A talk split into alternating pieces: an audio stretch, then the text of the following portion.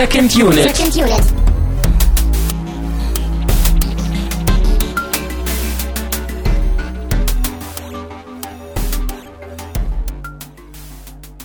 Herzlich willkommen zu einer neuen Ausgabe der Second Unit live und im Dokumentarstil aus Südafrika. Mein Name ist Christian Steiner und ich habe bei mir äh, Tamino Mut. Ja. Müssen wir das jetzt, wir können das nicht untertiteln, Tamino. Du müsstest wieder zurück ins äh, Deutsch, auch wenn es dir schwerfällt. aber äh, ich glaube, das kriegst Ja. du hin. Guten Tag zusammen. Wir besprechen heute endlich meinen Lieblingsfilm District 9, was ich schon lange machen wollte. Endlich, ja. Nachdem du ihn 30 Mal geguckt hast und ich immer wieder gesagt habe, Mensch, Tamino, der Film ist so belanglos, der ist so egal, den kriegen wir niemals in die Sendung. Und du gesagt hast, nein, Christian, und der ist so gut, das ist ein Weltklasse-Film, ein Meisterwerk, ein moderner Klassiker, den müssen wir besprechen. Und irgendwann habe ich gesagt, na gut.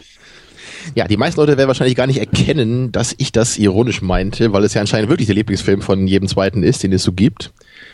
Ähm, bei mir ist es halt so, ich habe den Film wirklich schon dreimal gesehen und er lässt mich irgendwie nicht los. Und zwar nicht, weil ich ihn so toll finde, sondern weil ich ihn nie mochte. Und ich finde ihn auch nicht mittelmäßig, ich kann ihn wirklich nicht leiden, den Film. Und deswegen wollte ich ihn endlich mal besprechen. Ja, die Kontroverse ist eingebaut. Heute. Ja, und ähm, bevor du noch eben äh, das übliche abhakst hier, noch ein paar Sätze dazu vielleicht. Es ist ja meistens so, äh, wenn man irgendwie einen Film nicht mag, so bei mir zumindest, dann kann man irgendwie sehen, so hey, das ist nicht so mein Ding oder diese Aspekte, die gefallen mir persönlich einfach nicht so, ist vielleicht nicht so meine Materie oder nicht so mein Thema, all solche Sachen. Ne? Dann denkt man, okay, der Film ist nichts für mich, aber ich verstehe irgendwie, warum Leute den toll finden. So, aber hier ist es halt so, ich bin ja selber riesiger Science-Fiction-Fan, was ich ja äh, des Öfteren erwähnt habe und gerade eben von Dystopien. Deswegen sollte der Film eigentlich total was für mich sein. Und ich habe ihm ja sogar wirklich mehrere Chancen gegeben, weil ich eben immer gelesen habe, dass alle Leute sagen, das ist so der beste Science-Fiction-Film so der letzten Jahre gewesen und der sei irgendwie inhaltlich total cool und äh, hatte coole Action, geile Figuren und all sowas. Also alle Leute finden ihn halt super geil. Ja, und ich habe ihm, wie gesagt, schon drei Chancen gegeben und jedes Mal sitze ich halt echt nach dem Film vor meinem Fernseher hier und denke nur so, what the fuck? So, ich, ich verstehe es halt einfach nicht. Und deswegen äh, bin ich gespannt, ob du mir heute vielleicht ein bisschen erklären kannst, ja, weil ich es wirklich überhaupt nicht verstehe, was so geil an diesem Film sein soll. Also ich bin gespannt, ob wir das heute irgendwie hier ein bisschen erarbeiten können. Ja. Ich sage ja immer scherzhaft in der Sendung, dass das ja manchmal sowas wie Selbsttherapie sei, was wir tun. Ich glaube, heute ist es eher so ein Gerichtsverfahren. Ich glaube, heute gibt es zwei Parteien. Die eine Partei sagt, das bin ich, der Film ist gut, der Film gefällt mir. Und die andere Partei, das bist du, die sagt, nee, überhaupt nicht. Und ich glaube, wir müssen da so ein bisschen mit Beweisen arbeiten und wir müssen so ab, abwägen und ich Zeugen befragen. so, ja, uns selbst. ähm, aber ich glaube schon, dass das, äh, ich, ich glaube, das ist eine gute Diskussion. Ich glaube auch, dass, ich, ich kenne dein Auge auch so ein bisschen, also ähm, ich glaube, wir haben den gleichen Film gesehen und auch das gleiche gesehen. Ich glaube, es geht äh, schlussendlich eher darum, wie wir es bewerten und wie wir es beurteilen. Und äh, da, ja, da wollen wir gleich reinspringen, oder? Mhm. Gibt wie immer noch so äh, zwei, drei kleine Hausmeistertätigkeiten im Vorfeld, bevor wir da reinspringen. Kannst schon mal die Ärmel hochkrempeln, kannst irgendwie schon mal äh, die, weiß ich nicht, die Aktentasche auf den Tisch stellen und schon mal die ersten drei Beweise auspacken und dir vielleicht schon mal überlegen, in welcher Reihenfolge du sie gleich vorlegst und wie du irgendwie gleich auf die Geschworenen äh, einreden wirst. Aber äh, genau, an erster Stelle wie immer natürlich äh, Danksagung. Vielen Dank an Flatterspenden und auch vielen Dank für Patreon-Spenden. Wer mindestens zwei Dollar im Monat bei Patreon spendet, der bekommt hier eine Danksagung in der Sendung. Und das sind Sultan of Swing, Walter White, Michi W., Stefan Manken, Jonas Mapace, Thomas Jaspers und Jota. Und neuerdings gibt es auch ein bisschen mehr drüben bei Patreon. Wer dort mindestens 5 Dollar im Monat spendet, der kriegt auch das ein oder andere Goodie obendrauf. Und das erste von hoffentlich sehr, sehr vielen Goodies ist ein exklusiver Podcast zum Thema Videospiele.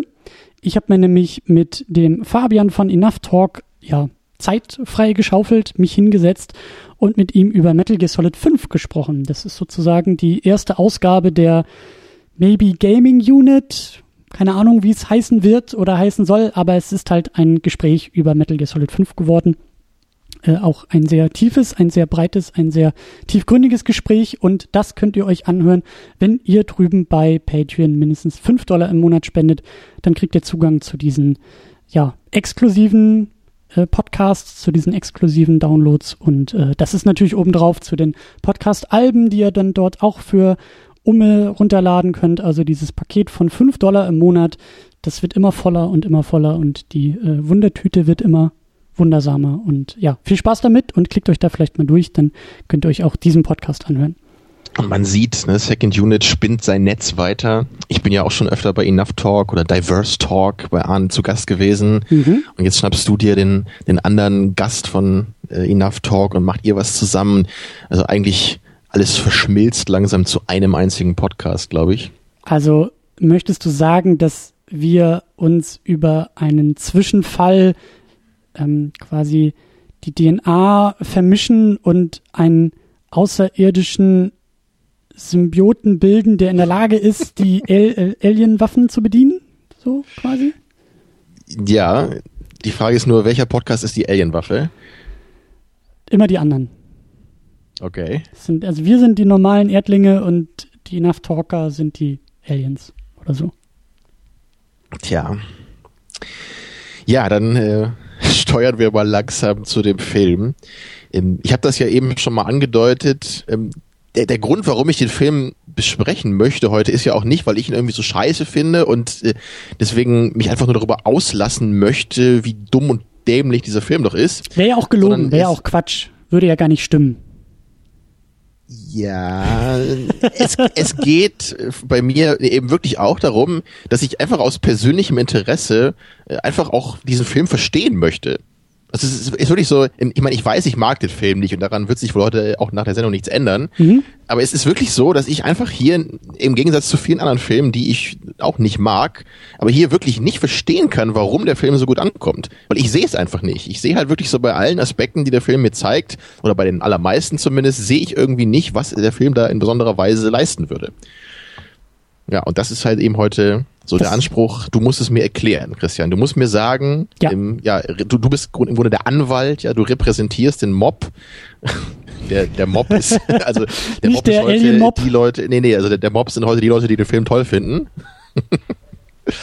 Im Grunde bin ich eher der Mob heute, ne, weil ich äh, alles scheiße finde hier. Du bist der, du, du bist der Minority Mob. Der Minority Mob, ja, das. der Minderheiten-Mob. Gut. Ja. Also ähm, fangen wir vorne an. Ja, District 9 2009, glaube ich, erschienen. Ne? Richtig. Vielleicht fangen wir sogar noch vor vorne an, weil, 2000, vor, ja. mh, weil 2005 wollten eben Neil Blomkamp und Peter Jackson zusammen einen Film über das äh, Videospiel-Universum Halo machen.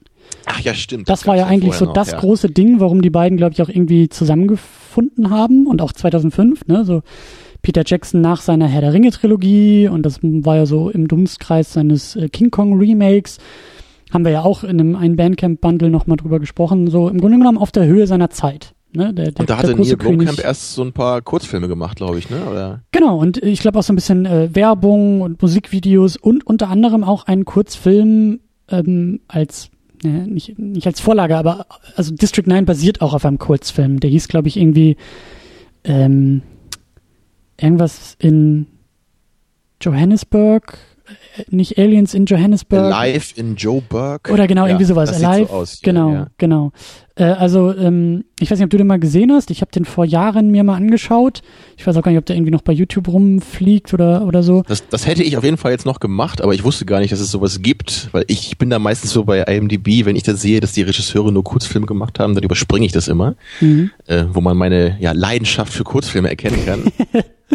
aber äh, ja, also ist so, ist so konzeptionell eigentlich so dieses District 9 äh, Ding auch. Ich glaube auch so, so semi-dokumentarisch in der Ästhetik und ich glaube auch schon, ich glaube Schalterkuppel spielt auch schon mit, aber ich glaube ein bisschen andere Figur, aber das Prinzip ist halt ähnlich. Also man geht da irgendwie mit so einer Einheit, mit so einer Behörde in das District 9 und auch irgendwie da mit dem Raumschiff über Johannesburg und der Film ist glaube ich irgendwie so zehn Minuten lang und komprimiert eigentlich oder ist die komprimierte Fassung, würde ich sagen, der ersten Hälfte, glaube ich, von, von, vom Film. So, im Grunde genommen einfach nur so diese Prämisse, die auch im Kurzfilmformat natürlich noch viel, viel besser funktioniert, wie ich finde. Ähm, Genau, und den hat er, glaube ich, irgendwie gemacht und da sind die dann irgendwie aneinander gekommen, Peter Jackson und Neil Blomkamp und äh, wollten dann halt eben zusammen einen Halo-Film machen, der dann nie wirklich ja aus den, aus den Konzepten herauskam und dann auch irgendwann, glaube ich, für alle Beteiligten zu teuer wurde.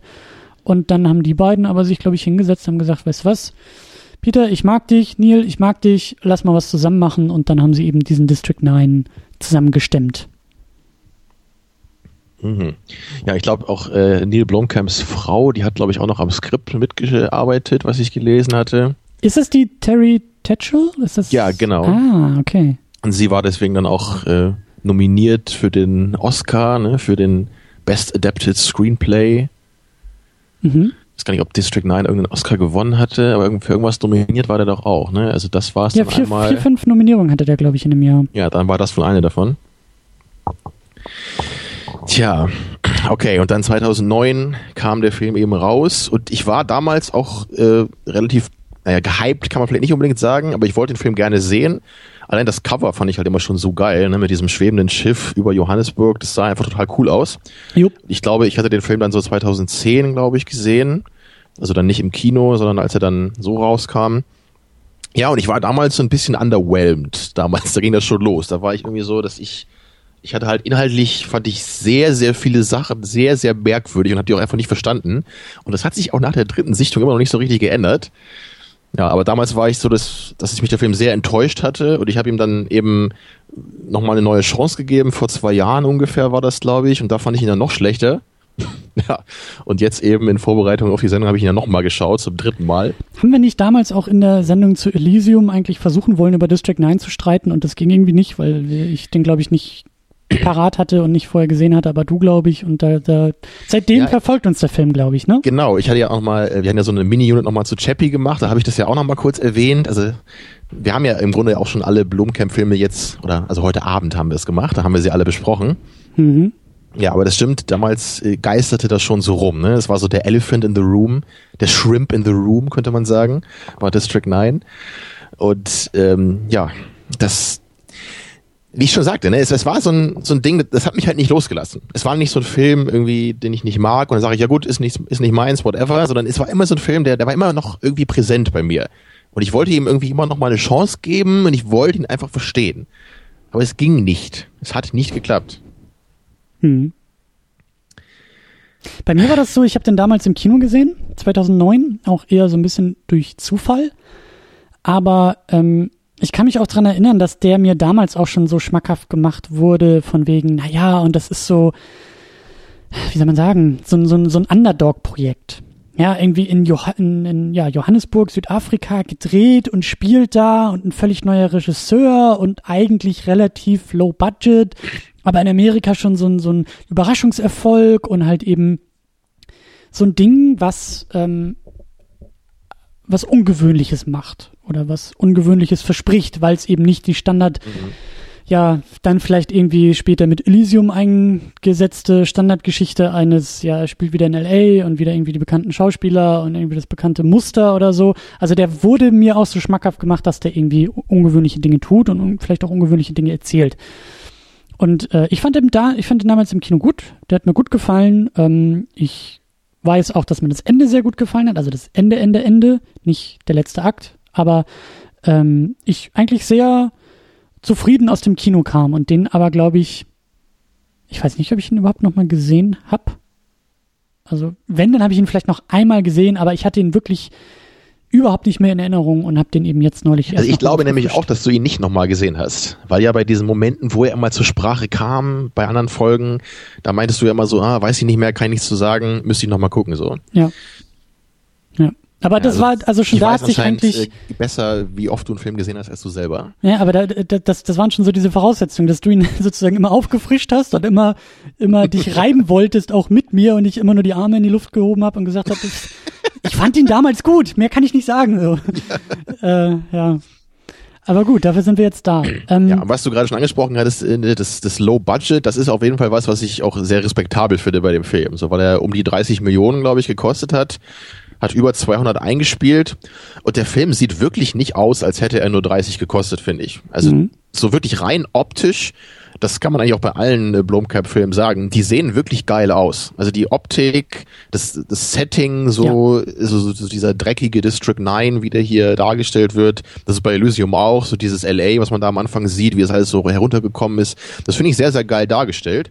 Also ich glaube, da können wir uns schon mal drauf einigen. Das ist schon mal so der erste, der erste, äh, der erste Beweis, der erste Punkt, glaube ich, hier in der Beweisführung, bei dem wir beide äh, gleiche Meinung haben, also bei dem wir beide sagen, ähm, ja, Setting, äh, äh, Bildästhetik, äh, Drehort, das ist alles cool hier bei ja. District 9. Und das, das habe ich ja selbst bei Chappie gesagt, den ich ja wirklich überhaupt nicht leiden kann. Also Chappie ist echt so ein Ding, äh, da, da, da kommt halt irgendwie gar nichts bei mir an.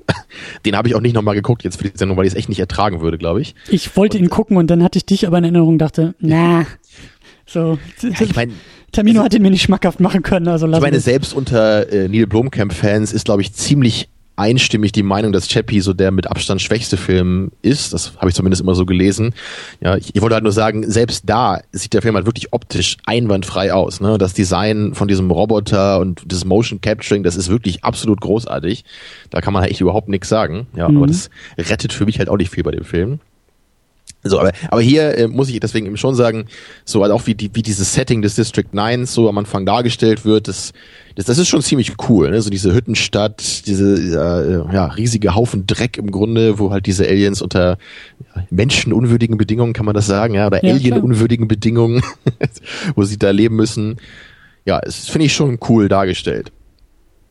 Und ähm, das hängt auch, glaube ich, ein bisschen mit dieser auch relativ ungewöhnlichen Machart des Films zusammen. So, das habe ich zumindest auch noch nicht so gesehen, dass wir einen Science-Fiction-Film so in diesem Mockumentary-Style haben. Ja. Also in diesem, in dieser fiktiven, dokumentarischen Art.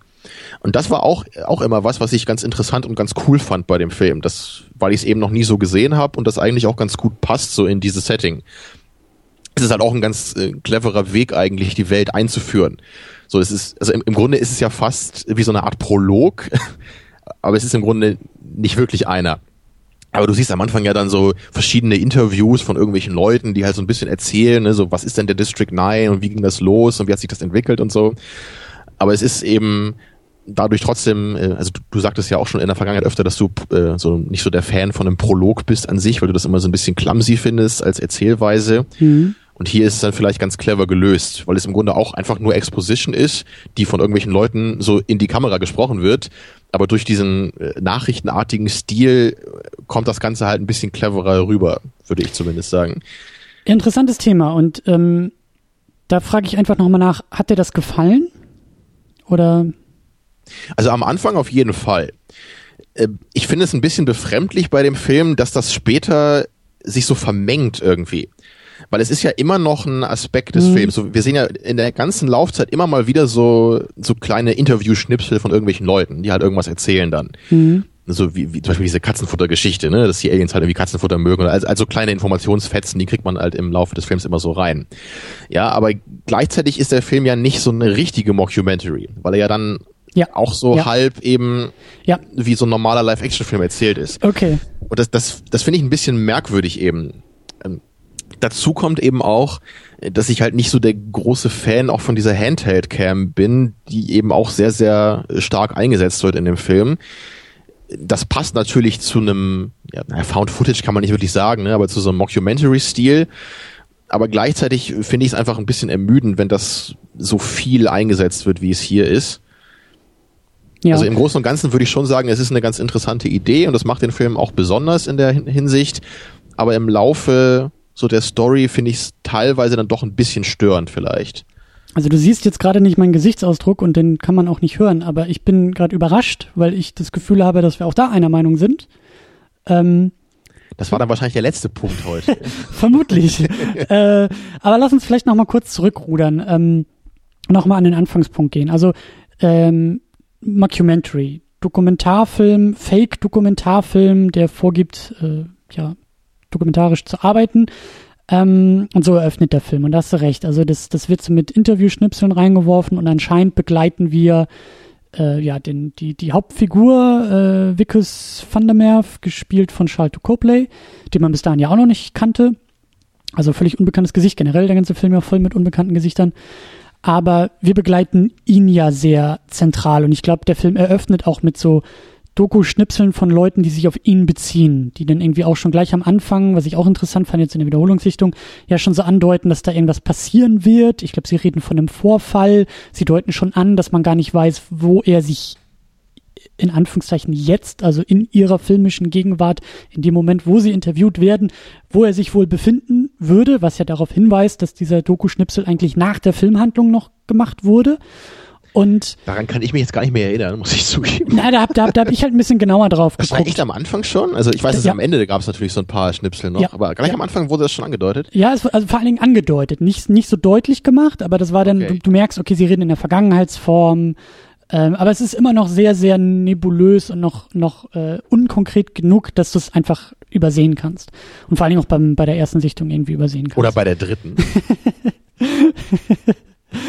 Ähm, aber das ist schon wieder so, also so, ein- so ein entscheidender Punkt, auf den ich noch hinaus will, dieses Dokumentarische und auch wie der Film anfängt. Du hast gerade eben gesagt, dass der Prolog oder dass wir ähm, eintauchen über diese Interviewschnipsel in diese Filmwelt.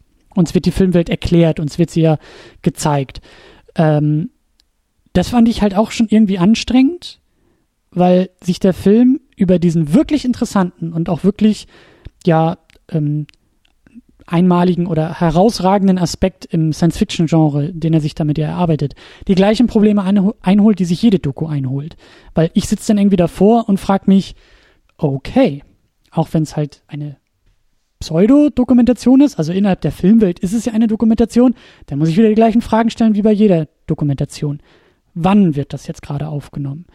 Ähm, mit welchem Wissen wird es gerade aufgenommen? Wer wird hier gerade adressiert? Wenn das eine Dokumentation ist, wann soll sie für wen ausgestrahlt werden? Und dann öffnen sich schon wieder die ersten und die größeren Probleme, weil in dem Moment, wo da eine Person sitzt und in der Kamera, in die Kamera erzählt, ja, und dann ist ein riesengroßes Alienschiff über Johannesburg aufgetaucht und die ersten Monate konnten wir da gar nicht rein, weil wir gar nicht wussten, wie das geht.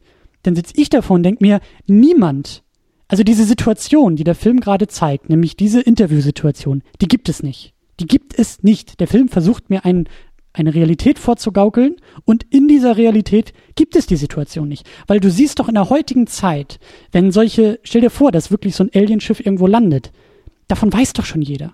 Da, jeder in dieser Filmwelt weiß, wie das passiert ist. Weil das ist die größte Nachricht aller Zeiten. Es, es setzt sich jetzt ja auch niemand hin äh, in einer Dokumentarsituation und erzählt in einer Doku über 9-11, wie es zu 9-11 gekommen ist. Ja, und dann sind die Terroristen ins Flugzeug eingestiegen und dann sind sie mit diesem Flugzeug, was sie dann entführt haben, Richtung New York geflogen und haben dieses Flugzeug in zwei Türme gejagt. Das weiß schon jeder. Und da bröckelt halt schon was. Und das ist halt so eine Sache, da hast du auch recht, je weiter der Film geht und je mehr er mit dieser Doku-Situation macht, desto schwieriger wird es. Aber ich fand es eben schon schwierig am Anfang. Also dieses, diese Frage eigentlich, wer wird da adressiert und warum adressiert und ähm, das fand ich halt schon manchmal ein bisschen schwierig. Ja, das, das sind so ähnliche Probleme, wie man das bei Found-Footage-Filmen eben auch oft hat. Wo man Zum Beispiel, fragt, ja. so, wer hält jetzt die Kamera oder warum wird da jetzt irgendwie gerade noch gefilmt? Und dann hast du immer diese gestellten Szenen, wo dann jemand sagt, jetzt hör doch mal auf zu filmen und so. Ne? Ja, ja. Wo man sich gerade immer denkt, ja, natürlich, weil kein Mensch würde filmen, wenn du gerade von einem Monster verfolgt wirst, irgendwie so wie bei Cloverfield oder sowas. Ne? Ja, ich meine, man kann dann wahrscheinlich hier so ein bisschen wohlwollend vielleicht sich vorstellen, dass das so eine Doku ist, die jetzt irgendwie nochmal alles ganz kurz zusammenfassen möchte und deswegen dann auch nochmal die relativ offensichtlichen Informationen so in ein paar Sätzen zumindest äh, anspricht. Aber im Großen und Ganzen hast du gerecht, äh, es, es wirkt manchmal so ein bisschen gestellt. Und äh, Ja. Manchmal auch nicht. Ja, Manchmal gibt's dann halt eher so diesen, also je, je mehr es sich auf dieses Institut oder diese, diese äh, Regierungseinheit ähm, konzentriert, die uns da vorgestellt wird, nämlich eben diese Einheit, bei der Wickes hier arbeitet und für die er arbeitet und was sie halt vorhaben. Das ist wieder so ein Punkt, bei dem ich mir denke, das macht auch dokumentarisch Sinn, das zu erklären, weil die Außenwelt wahrscheinlich von diesen Ereignissen mitbekommen hat. Da landet ein Alienschiff, irgendwann kommt es zu einem Vorfall und irgendwann ist das Schiff weg. So, da drumherum eine Doku zu erzählen, warum das Schiff abgehauen ist und was da genau passiert ist, das kann ich voll nachvollziehen. Und Ja. da funktioniert es dann wieder. Man kauft sich halt immer so ein paar kleine Unstimmigkeiten ein, wenn man jetzt so eine Ja. besondere Art äh, der Erzählweise machen möchte. So, ich, ich finde das im Großen und Ganzen noch okay. So klar, es gibt eben diese kleinen äh, Aspekte, an denen man sich stören kann, aber ich finde es jetzt dennoch nicht so schlimm, dass man von vornherein irgendwie sagen müsste, so das funktioniert überhaupt nicht. Nee, und, und, und für äh, mich überwiegt da, glaube ich, so das Kompliment an den Film, dass er da eine besondere ja. Erzählweise eben hat. Also dass es irgendwie ein Alleinstellungsmerkmal ist. Und äh, ich finde es halt schön, weil man es eben noch nicht so wirklich kennt. Also gerade jetzt in Bezug auf Science Fiction habe ich sowas zumindest noch nicht gesehen. Ja, und ich finde es auch also da hast du auch recht. Also es gibt viele, viele und am Anfang überwiegen sie auch. Es gibt viele Momente, äh, in denen es eben sehr, sehr gut funktioniert, weil wir eben sehr nah an den Ereignissen dran sind und eben viel von dieser Backstory, äh, die da in den Situationen erzählt wird, auch sehr, sehr gut funktioniert und so. Das, das äh, stimmt schon. Und ich finde es eben eigentlich auch sehr passend, weil die Art und Weise, also mir gefällt Schalte Copley sehr, sehr gut in dem Film. Ich mag sein Spiel sehr, sehr gerne. Ähm, gerade am Anfang, als, als er, also ich, ich finde es sehr interessant, weil in diesen Situationen, also da funktioniert diese Doku-Situation, weil er sich sehr leidenschaftlich über sein Thema auslässt, über seine Arbeit auslässt. Man merkt auch schon da, dass er eigentlich so ein bisschen, und da hat mich das ein bisschen so an The Office erinnert, er ist eigentlich so ein bisschen, naja, so, äh, glaube ich, kleiner, als er gerne wäre. Und das funktioniert sehr, sehr gut. Also wir sind nah am Geschehen, wir sind nah an den Personen und diese Nähe, also von dieser Nähe lebt dann eben auch diese Figur und von dieser Nähe profitiert er, finde ich, auch mit seinem, mit seinem Schauspiel. Okay, dann sind wir bei Wickes. Ja, und das ist sicherlich ein Punkt, wo ich einfach wahrscheinlich sehr subjektive Probleme habe, ähm, weil ich, ich kann mich immer noch lebhaft erinnern bei meiner ersten Sichtung von District 9, dass ich war also am, am, Anfang des Films war ich halt auch noch voll drin. So die ersten 15, 20 Minuten, das fand ich halt sehr geil, wie das gemacht war. So vom Aufbau her. Ich wollte wissen, wie es weitergeht und als man dann eben mit dieser kleinen Einheit und dem Wickes zusammen dann in diesen District 9 fährt, das fand ich auch noch alles ganz cool. Ja. Ich weiß aber noch, dass ich total verwirrt war, als ich dann gemerkt habe, dass Wickes die Hauptfigur ist. Weil ich, ich habe damals immer nur gedacht, äh, dass er halt so ein Side-Character ist. Ne? Er arbeitet eben bei unserem Sender da und jetzt äh, begleitet er diese Einheit und mit ihm äh, wird uns einfach ein bisschen dieser District 9 gezeigt. Und ich dachte halt, danach ging es irgendwie um entweder um diese Alien-Figur oder um irgendwie anderen Leute. Aber ich hätte ja nicht gedacht, dass es eine relativ persönliche Geschichte um Wickes ist. Das hat mich damals sehr vor den Kopf gestoßen. Das hat mir überhaupt nicht gefallen, dass der Film das gemacht hat. Mhm. Und äh, das liegt eben daran, dass ich, tja, ich habe eine recht zwiegespaltene Einstellung zu Charlton Copley. Also damals kannte ich natürlich auch noch nicht, weil es halt seine erste große Rolle war. Ja, und inzwischen hat man ihn ja noch in ein paar anderen Filmen gesehen. Ne? Bei Elysium war er auch dabei und äh, da hat er mir auch besser gefallen, weil er dann nämlich wirklich nur ein Nebencharakter war. Und da kam er für mich dann irgendwie besser rüber. Ja, wir haben ihn ja auch noch mal in diesem Oldboy Remake gesehen. Das ja. äh, war halt auch so ein bisschen merkwürdig, so seine Figur und sein Acting da. Er, er geht für mich eben so sehr stark in diese Richtung des Overactens. Sowohl in den dramatischen Momenten als auch äh, in den normaleren. Und das ist nicht so, er ist irgendwie nicht so ganz meine Wellenlänge von seinem Acting. Gerade als Hauptfigur ähm, ist das für mich einfach irgendwie ich weiß, er, er kommt für mich einfach ein bisschen zu dämlich rüber. er ist so ein bisschen der annoying Idiot für dich. ich würde es eher als loving, lovingly Idiot bezeichnen, aber okay. Also, ja, das muss man wahrscheinlich ein bisschen ausformulieren, damit es halt nicht so platt klingt. Also einerseits ist natürlich die Art der Figur am Anfang wahrscheinlich okay für diese Geschichte. Genau wie du gerade sagtest, er, er macht sich halt so ein bisschen größer.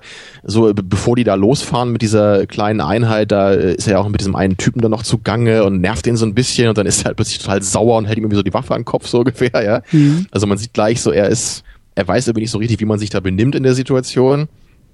Äh, nur, naja, als, als sie dann eben da in dieses Haus durchsuchen von diesem Christopher, ne, von diesem Alien, und dann, dann rennt er halt da durch und dann fasst er da irgendwie was an, obwohl da halt irgendwelche Aliens mit irgendwelchen äh, Säuren experimentieren. Und dann spritzt ihm dieses Zeug ins Gesicht. Also das ist so, ja. das war so ein bisschen Prometheus-mäßig für mich. So, ja, der, ja. der Idiot rennt halt irgendwie rein besser als Prometheus ist immerhin, dass er nicht ein Wissenschaftler ist, sondern einfach ein Idiot ist. Deswegen passt es halt besser hier. Er, er ist halt ein Beamter, so, so, so habe ich das gesehen. Er ist halt so ein, ein Sesselpupser. Genau, ja. ja, er, ist, er ist so ein Stempeldrücker und so kommt er am Anfang irgendwie auch rüber und deswegen meine ich halt so ein bisschen so, so The Office, so Stromberg-mäßig, weißt du, so ein, so ein, so ein Korinthenkacker irgendwie. Und äh, als er dann eben unterwegs ist, so auch mit dieser Einheit, da blüht er halt so richtig auf, weil, und das zeigt sich ja, da ist er ja auch Nutz, also nutzvoll, nützlich für diese Einheit, weil er wirklich sagen kann, ah, guck mal hier und guck mal da und er versteht die Aliens und er blüht ja, ja auch richtig aus. Und äh, kann jetzt mal so einen auf dicke Hose machen. Genau. Also ich habe mir drei Adjektive für ihn aufgeschrieben, die für mich ihn perfekt beschreiben. Und das sind äh, dumm, hibbelig und unsympathisch. aber wie gesagt, das ist halt äh, der persönliche Sache. Ja gut, aber wenn, wenn halt Leute den irgendwie ganz sympathisch finden, dann kann ich mir vorstellen, dass der Film deutlich besser funktionieren würde als für mich. Also da unterscheiden wir uns anscheinend das erste Mal. Ähm, ich finde ihn, ich finde ihn, ähm, ich mag ihn. Ich mag diese Figur. Ich mag das Spiel natürlich, wenn er da irgendwie dieses Alien-Gu irgendwie anfasst und dann irgendwie so, das ist aber eher das Drehbuch, glaube ich, und da auch dann nachher so diese ganzen, also ich sehe die Nachteile eher im Drehbuch als im Spiel oder eben der Figur, weil ich, ich ähm, habe irgendwie, glaube ich, ein, ein, ein Herz für ihn, weil er ist eben so dieser Sesselpupser und er ist so dieser, dieser Schwachmat im Grunde genommen, ja, aber das ist wirklich der radikale Unterschied zwischen uns beiden. Weil ich ihn wirklich nicht im Mindesten sympathisch finde. Und ich habe überhaupt keine emotionale Bindung zu ihm. Und deswegen kann ich eben sagen, ich hätte es okay gefunden, wenn es vielleicht in dem Film so als Gedankenexperiment mehrere Plotlines gegeben hätte. Und eine dieser Plotlines ist um Wickes, wie er eben so ein bisschen durch den District 9 geistert, uns ein bisschen erklärt, was da abgeht so, also als Nebenfigur, als Teil eines Films hätte ich es okay gefunden, diese Figur zu haben. Okay. Aber eine Geschichte erzählt zu bekommen, wo er die Hauptperson ist und wo es später dann Telefonate gibt zwischen ihm und seiner Frau und dann ist er ganz traurig und seine Frau will nicht mehr mit ihm Aber auch da, zu tun haben, weil er sich ins Alien, in Alien verwandelt hat. Das funktioniert für mich halt kein Stück. So mit seinem Acting, mit seiner okay. Figur. Das, okay. das klappt für mich nicht. Für mich klappt es halt nicht im Drehbuch. Für mich klappen die Momente dann wenn er sich spielt, besser. Also ich, ich, äh, ich kaufe ihm das ab. Ich kaufe ihm auch diese Verzweiflung ab. Es gab da auch so ein paar richtig schöne Blicke, so, so, so unterlegene, verzweifelte Blicke, die ich da irgendwie in seinen Augen gesehen habe, die haben für mich halt echt funktioniert. So, das, das war, das war, ähm, das, das, das finde ich gut. Und das Problem ist halt eben, dass er am Ende dann mehr zu sehr Richtung Actionheld wird und irgendwie auch dieser Ausblick. Ich meine, wir spoilern den Film, also äh, das ist ja auch klar. Aber äh, zum Ende hin, als er da dann irgendwie auch so diese, diese, als er da schon das Alien geworden ist und immer noch irgendwelche Blümchen für seine Frau bastelt, weil er sie so unendlich liebt und so. das fand ich dann halt ja, auch sehr, sehr Das ist so ein richtiger Neil Blomkamp-Moment. Ja. Äh, aber gut. Das meine ich nicht positiv. Okay, aber. Um es nochmal zu verdeutlichen. Aber, äh, ja, also, okay, wir sind uns da nicht einig, aber das können wir fürs Protokoll festhalten, äh, dass wir da auseinandergehen. Ja, und das mhm. ist auch, wie gesagt, nicht einer der Punkte, die ich so überhaupt nicht verstehen kann. Okay. So, okay Weil wie, okay. wie eben einzelne Figuren mit dem Zuschauer interagieren, so auf so einer emotionalen Weise, das ist einfach sehr persönlich. Ja. So, und es gibt eben auch Leute, die finden Tony Montana in Scarface irgendwie sehr anstrengend und nervig. Kann ich auch verstehen. Ist bei mir halt das genaue Gegenteil. Aber ja. es ist nicht so, dass ich nicht verstehen könnte, wie man jemanden, der permanent flucht und alle Leute wie Scheiße behandelt, vielleicht unsympathisch und anstrengend finden kann. So. Ja. Aber lass uns doch mal kurz zurück ja. äh, oder weiter zu dem äh, Doku-Aspekt gehen. Weiter ähm, zurück. Ja, weiter zurück oder weiter voran oder zurück voran. Äh, und mhm. zwar ist der, ist der für mich nämlich noch nicht komplett abgehandelt. Also wir haben äh, das im, im Intro, in der Eröffnung äh, festgehalten und wie der Film einsteigt und wie er am Anfang arbeitet. Aber du hast es auch angedeutet und da müssen wir noch ein bisschen mehr drauf eingehen, dieser Wechsel, diese Lösung der Erzählperspektive, diese, diese, ja, die, im Grunde genommen auch der Wechsel des Erzählers. Am Anfang ist es die dokumentarische Kamera, die uns erzählt. Durch dessen Auge wir schauen und in diese Kamera wird reingeredet. Und das ist ja alles sehr subjektiv und ähm, im Grunde genommen klar erkennbar, auch wenn es vielleicht so ein paar Probleme mit genauer Betrachtung mitnimmt, aber geschenkt verstehen wir. Aber dann löst sich die Kamera oder die Kamera, die benutzt wird, löst sich von dieser Erzählperspektive irgendwann auf. Und mir ist das aufgefallen, ähm, dass ich, also die erste Kamera, die nicht eine dokumentarische Kamera im Film ist, äh, ist, glaube ich, die, die zum ersten Mal uns dieses Alien-Pärchen von Vater und Kind zeigt.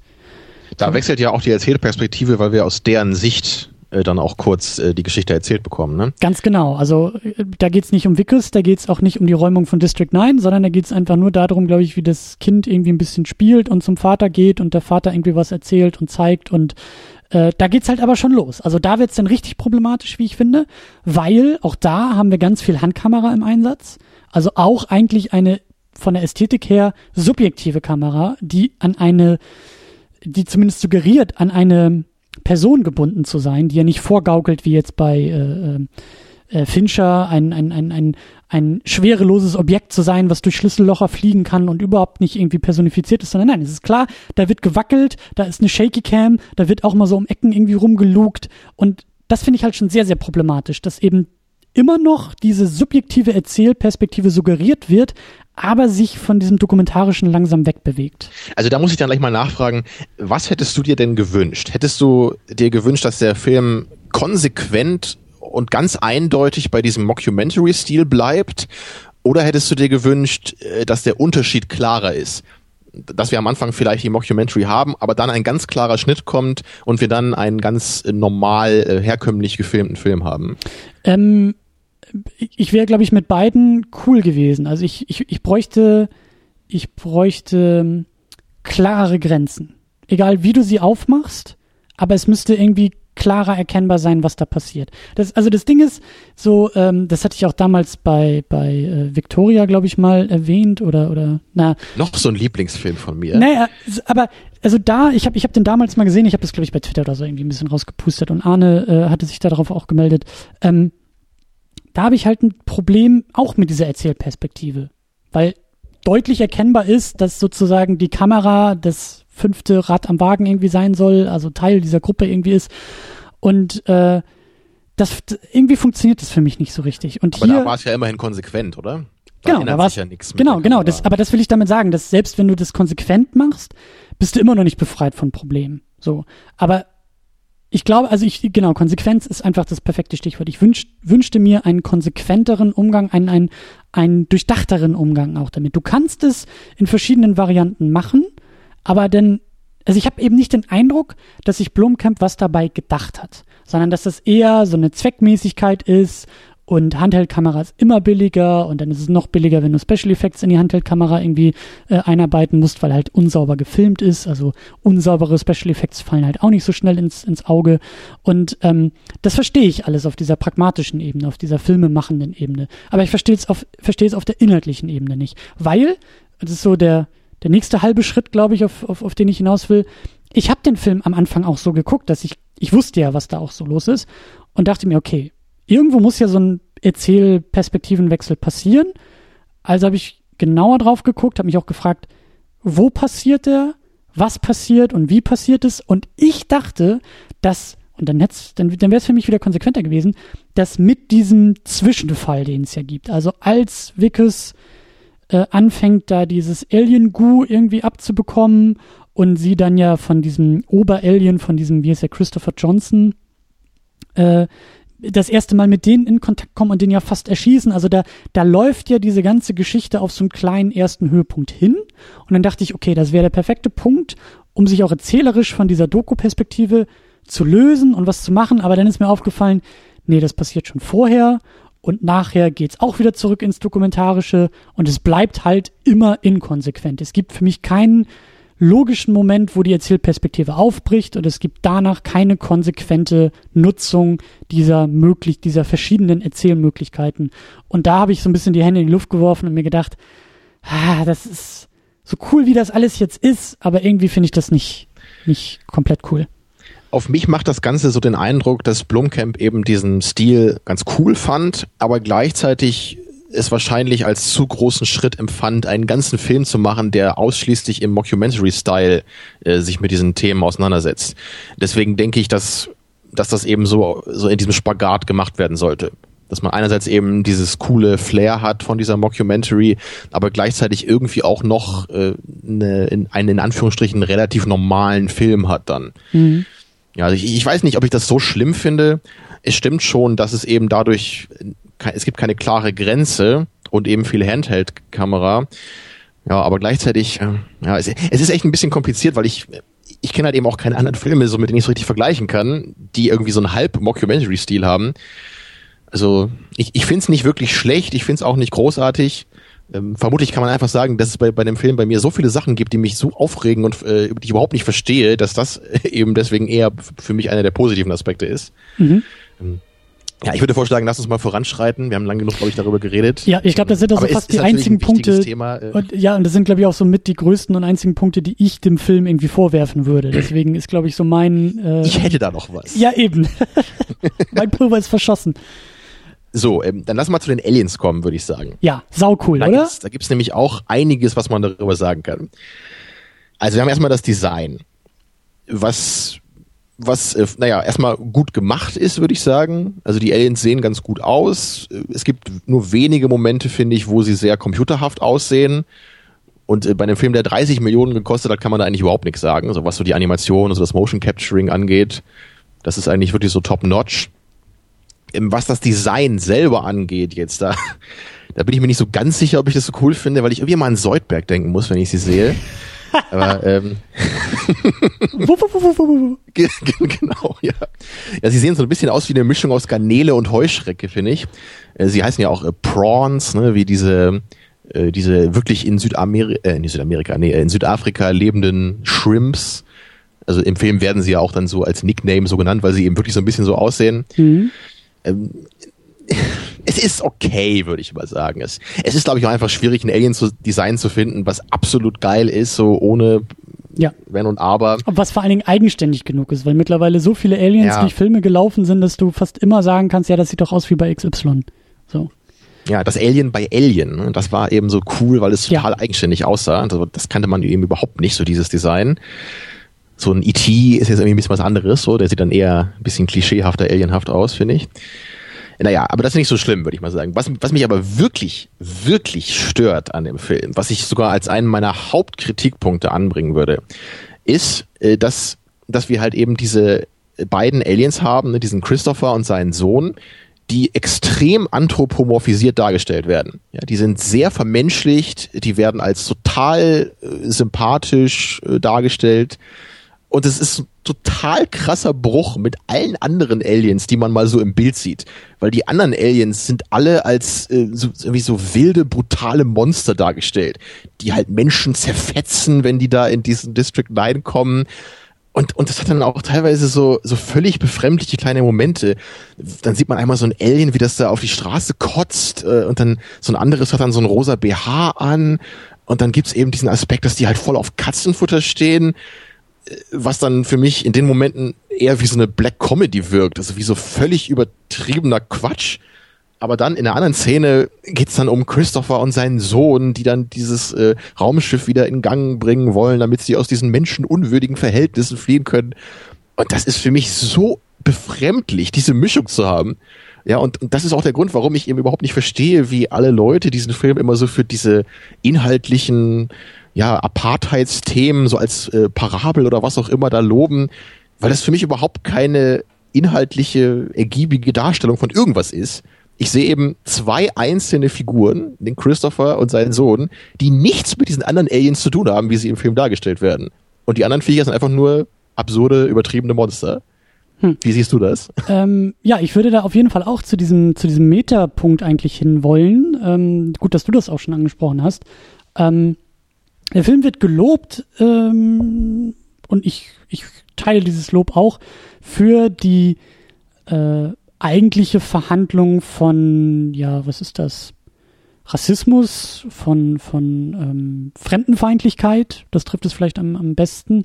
Ähm, dafür wird dieser Film ja eigentlich äh, äh gelobt und, und, und auch ja hochgelobt. Ne? Also diese ganze Parabel, die er da ja eigentlich aufmacht, die Aliens, die halt Geflüchtete sind, dann halt ja auf die Erde flüchten, ähm, zu Menschen flüchten und von diesen Menschen halt einfach nur als andersartig abgeschoben werden, in irgendwie Baracken, in dieses District 9 gesteckt werden, dann im Grunde genommen auch noch dort enteignet werden, um ins District 10 äh, um zu ziehen und, und äh, was ich auch so interessant fand, also da, da gibt es so schöne kleine Momente, die das auch irgendwie aufmachen, als Vickers dann auch irgendwie die Kamera erzählt, so ja, also diese Aliens haben eigentlich gar kein äh, Konzept von Eigentum und Besitz, deswegen müssen wir denen erstmal erklären, dass das Land, auf dem sie leben, uns gehören und wir sie deshalb umsiedeln dürfen. So. Das sind halt so diese eigentlichen Momente, diese inhaltlichen äh, Verhandlungen, die der Film eben führt. Äh, und das, das ist ja, also bestens für Science Fiction. Science Fiction macht ja immer eigentlich so die besten Aussagen über die Gegenwart und über den Menschen, indem es halt irgendwie die Zukunft und Aliens benutzt. Und äh, also das funktioniert halt für mich sehr, sehr gut. Vielleicht sogar zu platt. Da bin ich mal inter äh, interessiert, was du sagst, weil das führt mich dann halt so zu diesem nächsten Punkt, auf den du eigentlich äh, hinaus wolltest. Also wie, wie, wie siehst du diese Botschaft? Wie siehst du eigentlich diese, ja, ähm, ja, diese, diese Parallelen zur menschlichen Geschichte und auch zu unserer Gegenwart im Grunde genommen? Ja, das ist sicherlich einer der Knackpunkte der ganzen Diskussion. Ähm, natürlich erkenne ich dieses Setting und die Parabel da drin. Und dagegen habe ich auch nichts. Natürlich ist es klar, dass äh, diese Aliens auf einer gewissen Ebene eben für Apartheid stehen können. Wie eben die Menschen, genau wie du sagtest, ne, mit so einer Gruppe, die irgendwie anders sind oder vermeintlich anders sind als wir, ne, wie die damit umgehen. Aber das, das Problem ist für mich halt eben gerade, äh, der Großteil der Aliens wird halt eben als total brutale, entmenschlichte Monster gezeigt. Und deswegen habe ich jetzt nicht so ein Gefühl, dass das total falsch ist, was da gemacht wird mit denen.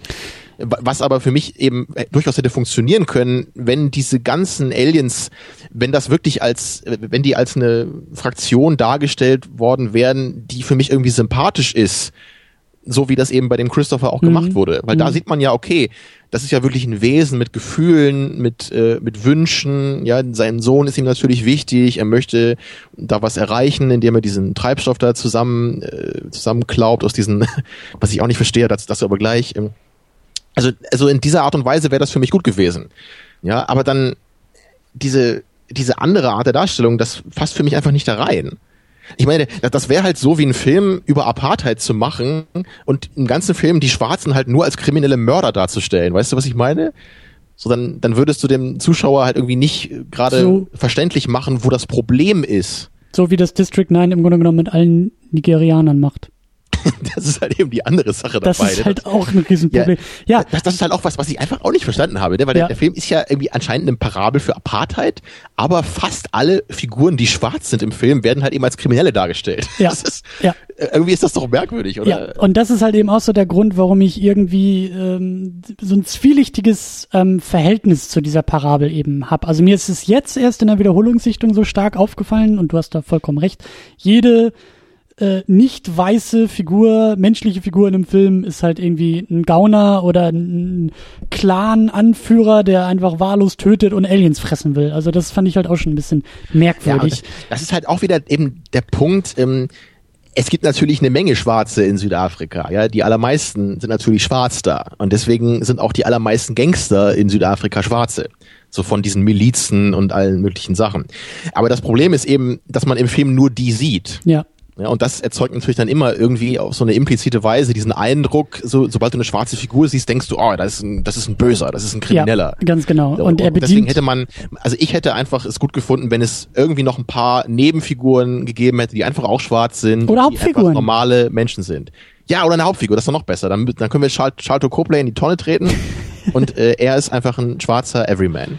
So, ähm, ich, ich wollte ich wollte den Bogen wieder, wieder zurückschlagen. Also diese, diese Parabel, dieses Ding äh, ähm, ist ein bisschen schwierig. Also um den Film zu verteidigen, würde ich sagen, dass, ähm, dass das natürlich alles so beabsichtigt ist, dass die Aliens so aussehen, als ob sie einfach nur bestialische Monster sind, weil der Film ja im Grunde genommen nur dich und deine Vorurteile bedienen will. Ja, also, also der, der, der Film erzählt dabei sehr subjektiv, äh, indem er dir nur das zeigt, indem er die Aliens nur als Monster darstellt.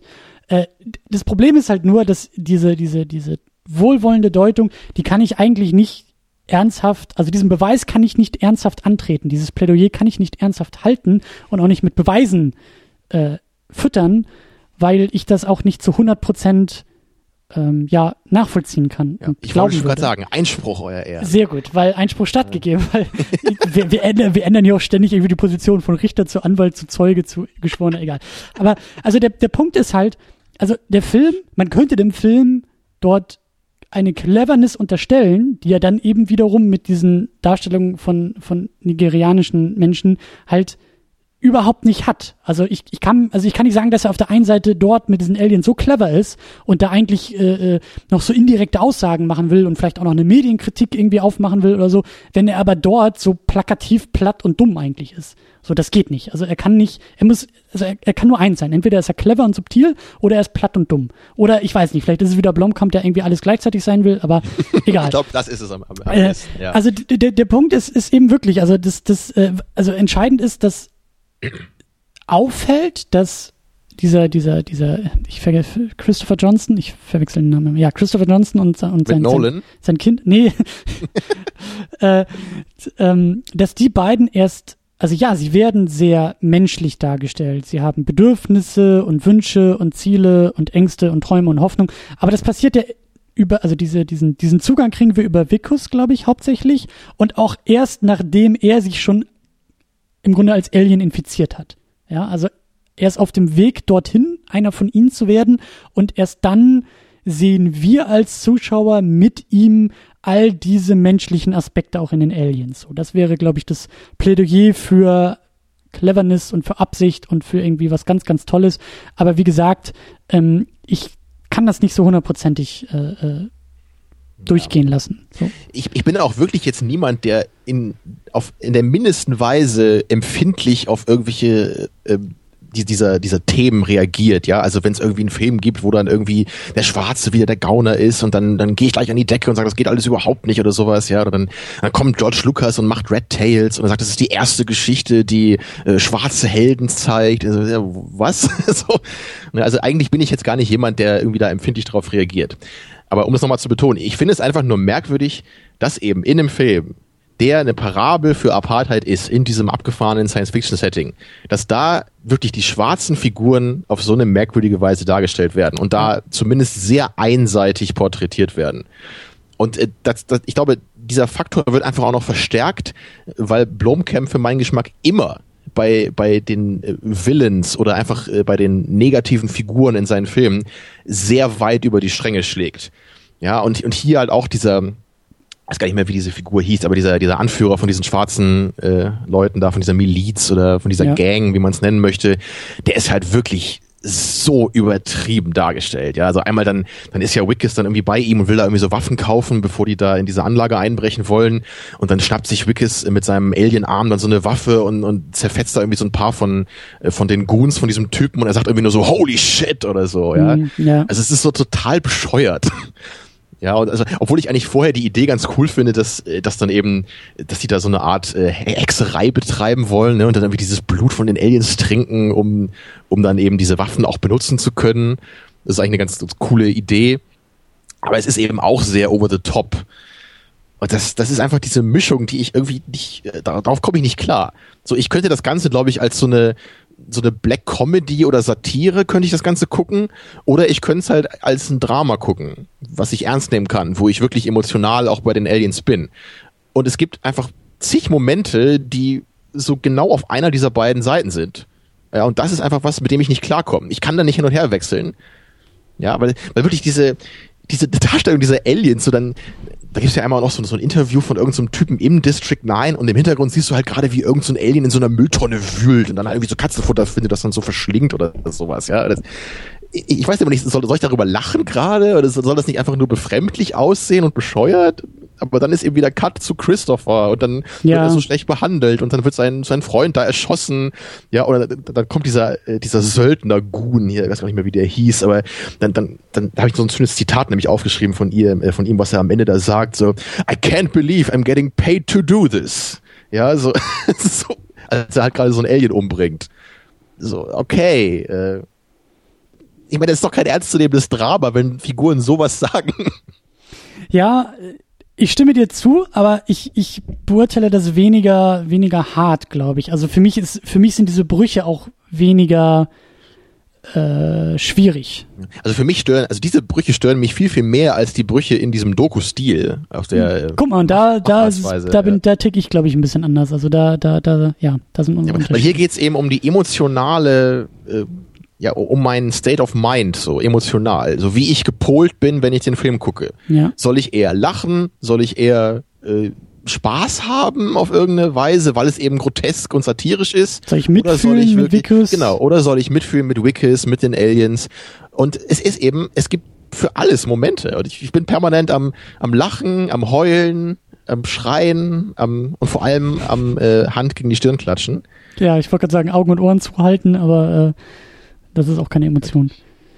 Ja. Also wundert mich, dass, dass du damit, dass du damit klarkommst. So, weil das, ich, ich weiß nicht, ist das denn generell bei, bei dir so bei Filmen, dass du, dass du nicht so das Gefühl hast, ich, ich muss irgendwie das Gefühl haben, ich schaue hier ein ernstes Drama oder ich schaue hier eine abgefahrene äh, Groteske oder sowas. Kann das echt so sich einfach vermischen für dich? Ja, ich, ich glaube, ich sehe die Sachen auch nicht so, nicht so deutlich. Also für mich ähm, ist das Ganze ja eine Metapher und, und ein Drama und ich glaube, ich kann mich auch sehr, sehr gut mit, mit den, ähm, was ich vorhin auch schon so ein bisschen angedeutet hatte, was sich dann auch erfüllt hat, also mit diesen in Anführungszeichen Innovation oder mit den ungewöhnlichen Dingen äh, kann ich mich irgendwie sehr, sehr gut ablenken. Also ich kann immer noch, auch irgendwie nach der zweiten, dritten Sichtung sagen und auch irgendwie mit Problemen im Doku-Stil und der Film ist weniger clever, als er denkt. Aber ich finde es immer noch extrem geil, das Ganze in Südafrika zu machen, das Ganze in diesen, in diesen in diesen dreckigen ja, Flüchtlingscamps im Grunde, im Grunde genommen zu machen. Ähm, und, und, und also daran kann ich mich einfach sehr, sehr stark erfreuen, dass ich sage, okay, der Film ist so ungewöhnlich in so vielen Punkten, dass ich allein diese ungewöhnlichen Ideen höher halten kann, als dann vielleicht auch manchmal die problematischen Umsetzungen. Ja, aber das ist für mich, glaube ich, auch wieder ein entscheidender Punkt, weil ich sage nichts gegen die Ideen des Films. Die finde ich, glaube ich, genauso geil wie alle anderen auch. Ich finde das Setting geil, ich finde es cool, dass Themen in Parabelform in einem Science-Fiction-Film verarbeitet werden sollen. Da sage da sag ich gar nichts gegen.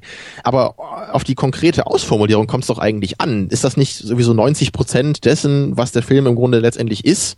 Weil eine coole Idee ist ja nicht eine coole Umsetzung. Und ich meine, ich brauche doch eine coole Umsetzung, oder nicht? Weil die Idee an sich, die kann ich vielleicht ein bisschen loben, aber da kann ich doch nicht so viel draus ziehen, wenn ich die Umsetzung nicht toll finde. Ja, und äh, konkret auf den Film bezogen heißt das eben für mich, was sehe ich denn eigentlich von dem District 9 hier? Ich sehe überhaupt nicht, wie diese Aliens da leben. Ich, ich sehe auch gar nicht, ob es da irgendwelche Machtstrukturen gibt. So, was machen die eigentlich den ganzen Tag? Rennen die dann nur von Müllcontainer zu Müllcontainer und fressen Katzenfutter? So, weil, weil man, man sieht ja außerdem Christopher, siehst du ja keine andere Figur von denen. Ich, ich verstehe das halt gar nicht, was die da machen. also äh, einmal zum Beispiel, da, da geht ja der Wickes an so einer äh, an so einer Mauer vorbei und da ist dann so ein Symbol und dann sagt er hier, das ist irgendwie so ein Gang-Symbol. Ich weiß gar nicht, ist das dann irgendwie von den Aliens gemeint oder ist das dann nur von den Schwarzen wieder?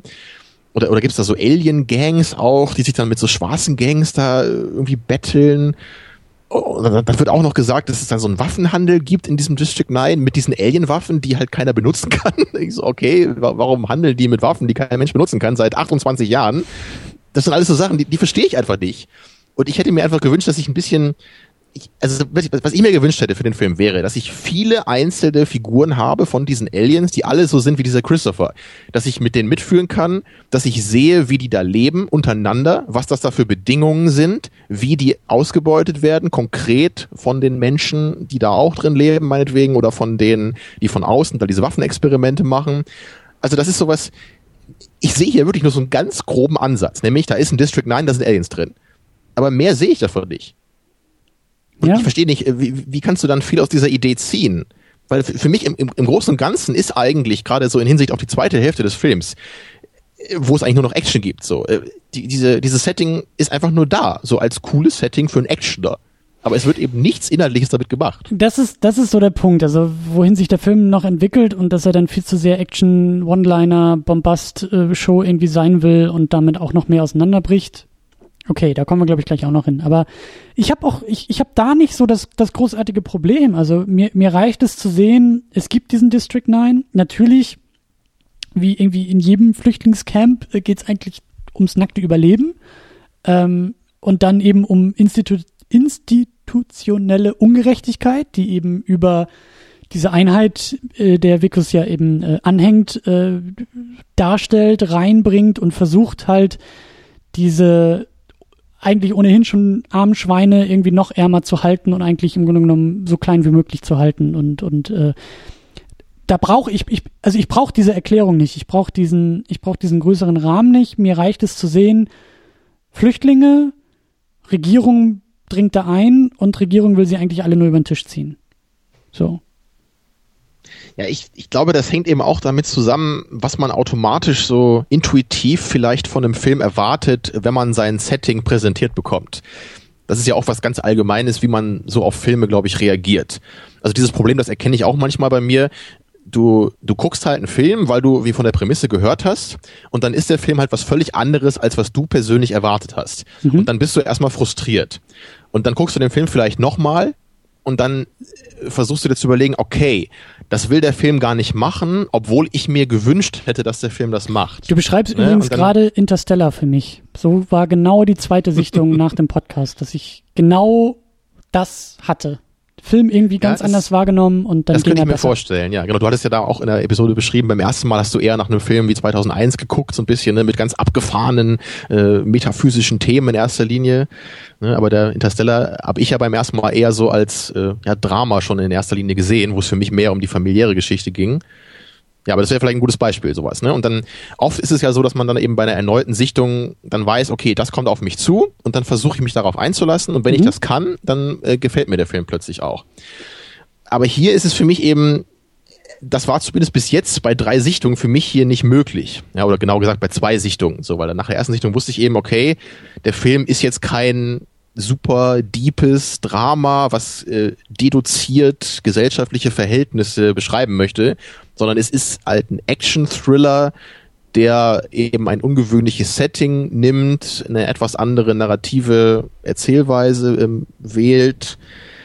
Ja, aber ich konnte mich eben, also ich, ich sehe eben nicht was der Film in dieser Hinsicht so Besonderes macht, dass er mich völlig begeistern könnte. Weil also die Action zum Beispiel finde ich jetzt nicht so geil bei dem Film. Es gibt ein paar Momente, die ganz cool sind, wie zum Beispiel ganz am Ende, da gibt es diesen, äh, wo, wo Wickes dann in diesem äh, Roboter ist, ne, und dann so durch den District 9 läuft und dann kommt dieser Pickup und crasht so in diesen Roboter rein. Das sieht sehr, sehr geil aus, finde ich. Aber im Großen und Ganzen ist die Action halt eher so hektisch geschnittenes Handcam-Geballer, was ja. mich jetzt irgendwie nicht sonderlich beeindruckt. Und das ist halt schon so fast die Hälfte des Films, muss man halt echt sagen. Ne? Also es ja. fast die ganze zweite Hälfte besteht eigentlich aus Action-Szene nach Action-Szene, wo halt gar nichts mehr ist mit irgendwie Aliens werden ausgebeutet und so weiter. Ja. Und ähm, wenn halt der Film einfach nur ein extrem geiler Actioner wäre, wenn mich die Action-Szenen total begeistern würden, dann könnte ich auch damit leben, dass mit dem Setting nicht viel gemacht wird. So, dann, dann wäre es für mich kein großes Problem. Aber ich erwarte eben bei dem Film, dass da irgendwie mehr kommt. Das ist, und das konnte ich irgendwie auch nicht äh, abstellen bei weiteren Sichtungen. So, weil eben für mich die Action da auch nicht genug hergibt, um zu sagen, das ist für mich der Kern des Films, darum geht's eigentlich. So, wenn ich Fury Road gucke, kann ich natürlich sagen, hey, da geht's um die Action.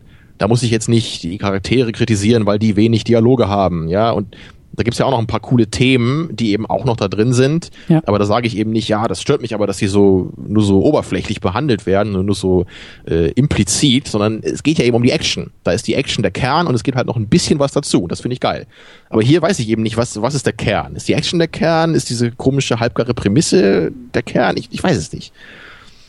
So, und dazu passt vielleicht noch ganz kurz, äh, auch noch dieses andere relativ große Thema, was ja neben dieser Apartheidsparabel in dem Film ist, nämlich diese Waffengeschichte ähm, da, das sieht man ja dann einmal, als äh, Wickes dann auch in dieser Facility da drin ist, ne? als, als sein, sein, mhm. sein Alien-Arm da wächst und dann wollen natürlich gleich die äh, bösen Anzugträger und Excel-Tabellen wollen ihn benutzen. Als, sehr schön, äh, sehr schön, ja. dass du dir das Vokabular angeeignet hast. Das ja. eins plus mit Sternchen im Klassenbuch, Tamino. Genau, sehr schön, ja.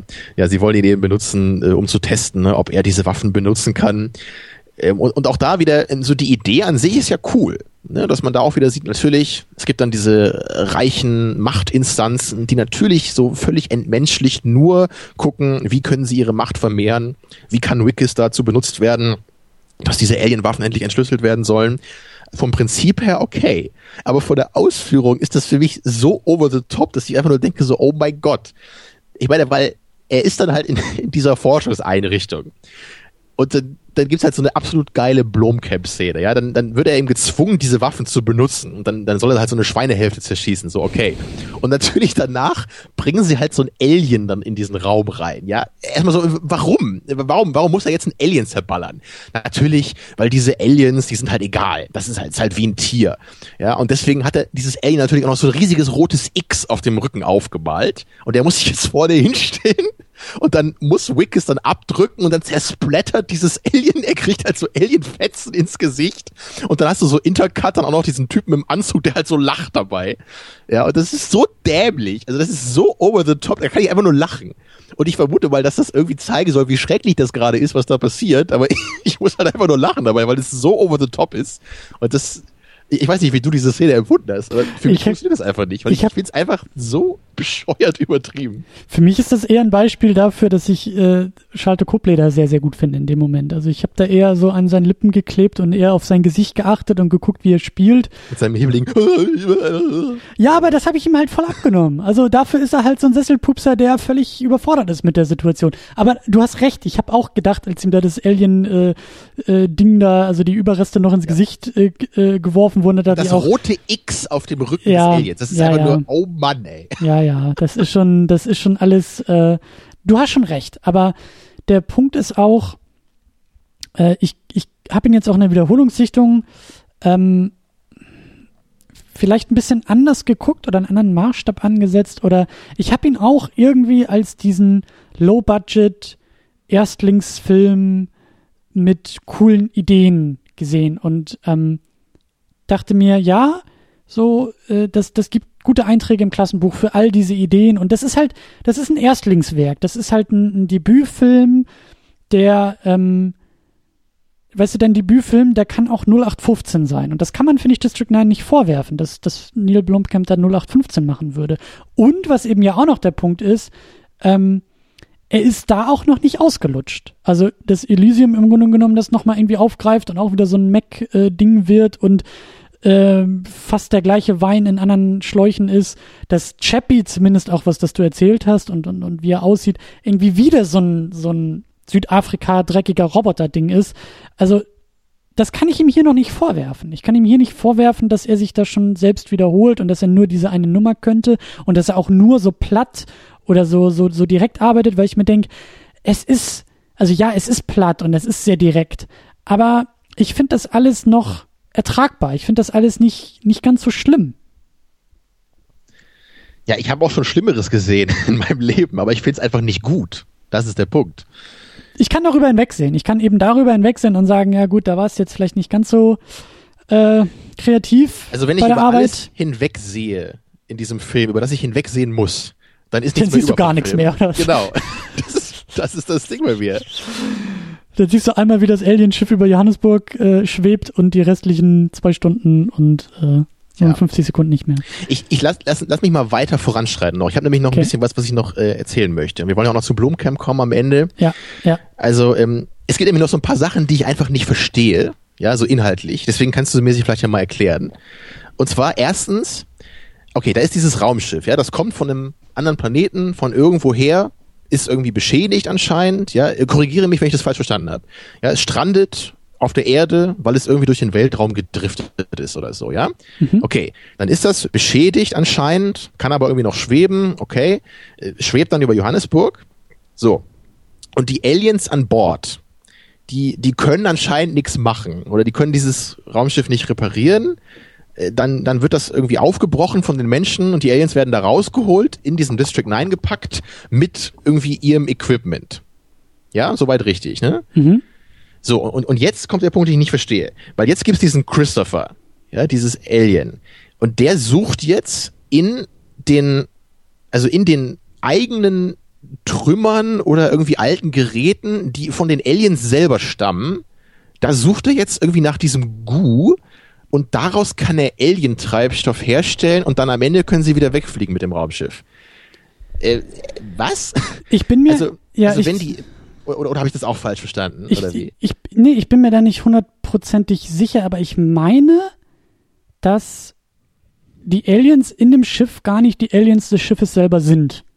Sondern, das habe ich auch mal gelesen, aber woher, wo erkennt man das in dem Film? Ich glaube, das wird irgendwo gesagt, aber ich bin da jetzt auch, ich habe den jetzt nicht mehr so, so, so krass in Erinnerung gerade, aber ich, ich meine, dass irgendwo gesagt wurde, dass stell dir vor, wie halt diese Nussschalen, die übers Mittelmeer gelotst werden, wo halt äh, Flüchtlinge drin sitzen und irgendwie zwei, drei Leute dieses Boot halt irgendwie steuern. Ja, die wissen, wie man ein Boot bedient. So. Die halt Aha. nicht auf der Flucht sind, sondern einfach nur Schleuser sind. So ähnlich habe ich mir das vorgestellt, dass da, dass da ja, weiß ich nicht, diese, diese, diese Aliens, die wir da sehen, diese Prawns, keine Ahnung, wo die hin sollten oder hingebracht werden sollten oder wo sie herkamen, aber dass es halt eben nicht ähm, die Besatzung des Schiffes ist, sondern das sind einfach nur, ja, geschleuste Aliens. Und die Besatzung äh, ist, glaube ich, ich weiß nicht, die ist irgendwie ausgeschaltet oder die hat es halt irgendwie nicht geschafft. Und deshalb kommen sie halt eben auch nicht zurück, weil halt keiner also die dieses haben Ding bedienen keine kann. Ahnung davon. Genau, ja? die haben keine Ahnung und keine Mittel. Und dieser Christopher Johnson, das ist so wohl einer der etwas vielleicht klügeren, der zumindest äh, der jetzt vielleicht auch nicht die Mittel und die Ahnung hat, aber experimentiert und versucht und eine Idee hat und äh, sich auch nicht okay, irgendwie das, das würde immerhin Sinn ergeben, ja, weil das habe ich nämlich nie verstanden bei dem Film, wenn im Grunde alles, was die Aliens brauchen, um ihr Schiff zu operieren, schon an Bord war von vornherein, wieso sie es dann nicht einfach gleich gemacht haben, sondern erst auf die Erde gestrandet sind. Ja, aber das würde das zumindest erklären. Genau, und vermutlich ist es dann nicht so, dass das eine andere Spezies ist, ne, weil, weil die ja können ja auch diese Waffen benutzen. Also vermutlich ist es einfach hm. so, dass die einfach keine Ahnung haben, wie dieses Schiff funktioniert. Ja. Wobei es natürlich auch ein bisschen merkwürdig ist, dass anscheinend dann alle Aliens, die da Ahnung von haben, irgendwie gestorben sind. Äh, naja, wäre vielleicht irgendwie ganz nett gewesen, das ein bisschen zu erklären, damit Leute wie ich, die halt gerne über Filme nachdenken, das auch verstehen. Also, das heißt über Filme nachdenken, aber über, über so diese konkreten das ja nicht, das, die das, da passiert sind. Ähm, das ist ja nicht wichtig. Du sollst halt mit Wickes mitfühlen, wenn er ja, da das, irgendwie das Schweinehälften und Aliens zerschießen muss.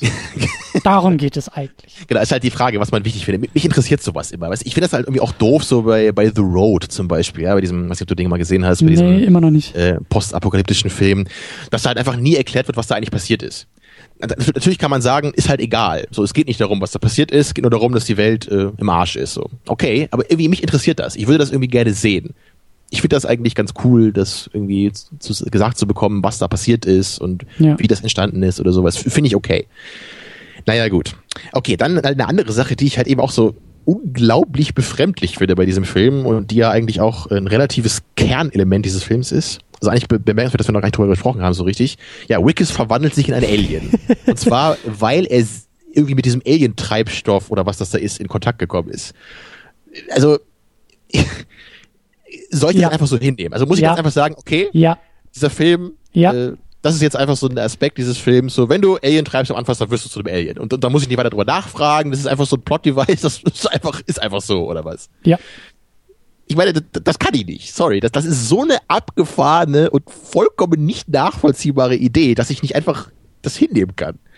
Also ich, ich habe da zum Beispiel auch mal gelesen, dass irgendwie einer bei MDB äh, so eine Theorie hatte, dass möglicherweise diese ganzen Prawns irgendwie auch mal Menschen waren oder so und dass die durch dieses, durch den Kontakt mit diesem Treibstoff sich halt selber irgendwie verwandelt haben. Ja, ich wüsste allerdings nicht, inwieweit, dass man, dass man es in dem Film irgendwie erkennen könnte. Habe ich jetzt auch mal drauf geachtet bei der Sichtung. Also ergibt für mich glaube ich nicht so wirklich ja, Sinn. Nee.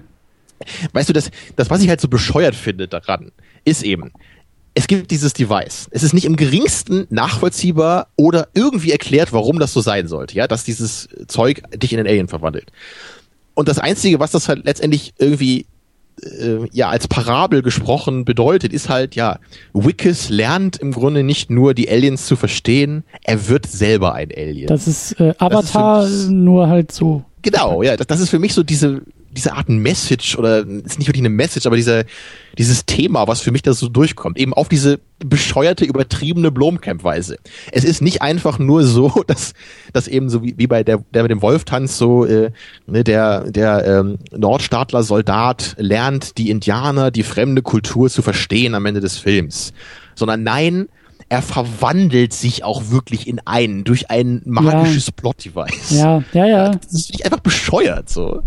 Ja, und, es wird eben nicht mal erklärt. Also das ist, ich, ich sehe einfach nicht, was ich da Positives draus ziehen sollte aus dieser ganzen Idee. Und das ist halt so der Punkt. Das ist, äh, ich ignoriere das halt so gut es geht, weil, äh, ja, du hast recht, das ist irgendwie komisches, doofes Zeug. Andererseits finde ich es halt wieder cool, weil es so diese Body-Horror-Elemente halt hat. Also wenn er da irgendwie sitzt und total eklig sich da irgendwie die Hautfetzen von seinem Körper ja, die Fingernagel zieht. fallen ihm aus. Ja, also ich finde das super eklig. Das ist wirklich, also das sind für mich, glaube ich, so die größten also das ist für mich sozusagen, wenn, wenn Horror funktioniert. So, wenn da irgendjemand abgeschlachtet wird, so, meh.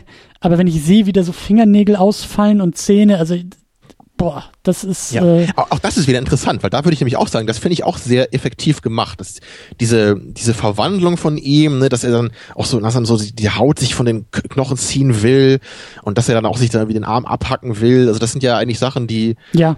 Die, da, da kann man irgendwie mitgehen, da kann man ja. eigentlich verstehen, wie eklig das ist. Und das sind Aber auch eigentlich coole Filmmomente, so Genau, ja. Aber andererseits gibt's dann in dem Film wieder dieses völlig übertriebene Gesplättere. Ja, oder eben den, das Alien, das auf die Straße kotzt. Ja, und am Ende ist Ja. er halt in diesem Kampfroboter. Und das ist, das ist eigentlich der geilste Moment in dem Film, wo dann halt irgendwie, dann nimmt er sich dieses Schwein, dieses laufende Schwein und ballert das in so eine Hütte. Mit diesem Kampfroboter. Ich denke aber nur so, what the fuck? So, what? Warum? Ja. Ah ja, und, und dauernd werden halt Menschen zersplattert, in, in, einfach zerfetzt in, in Blut, Gedärme und Matsch. ich, ich weiß nicht, also wenn, wenn ich irgendwie ein bisschen was Nachhaltigeres aus dem Film ziehen möchte, dann ist das irgendwie nicht so der Modus, in dem ich da bin beim Angucken. Ja, aber wie gesagt, die, diese Body-Horror-Elemente, die, sind- die sind ja schon Cronenberg-esque, so, die, Mhm. die funktionieren ja echt gut. Tja, aber auch da wieder, ne? Warum, warum nicht nur sowas? Warum nicht äh, Brutalität oder äh, Body Horror, der effektiv ist? Einerseits ist er da, aber dann wieder lachhaft übertrieben und erreicht überhaupt nichts bei mir. Ja, aber auch da, wie gesagt, so ich, ich sehe das als als Debütfilm und und äh, würde so so als positives Feedback an den an den an den Nachwuchs geben. So ja, das sind aber also Body Horror. Also du hast du hast äh, Blomkamp, du hast ein du hast ein Auge für für Cinema. Du hast du hast auch ein Gespür dafür. Du kannst in Momenten denken, du kannst in Bildern denken, du kannst in, in Situationen denken. Aber du kannst halt noch nicht so sehr in Geschichten denken. So deine Geschichten oder deine, dein, der, der Plot springt zu sehr von Punkt zu Punkt, weil du weißt, welche Punkte du erreichen willst, aber du Weißt weißt du, nicht, wie du da hinkommst. Das hast du ja auch schon ein paar Mal gesagt jetzt. So dieses, es ist ein Debütfilm, da kann man ja vielleicht auch ein paar Sachen verzeihen.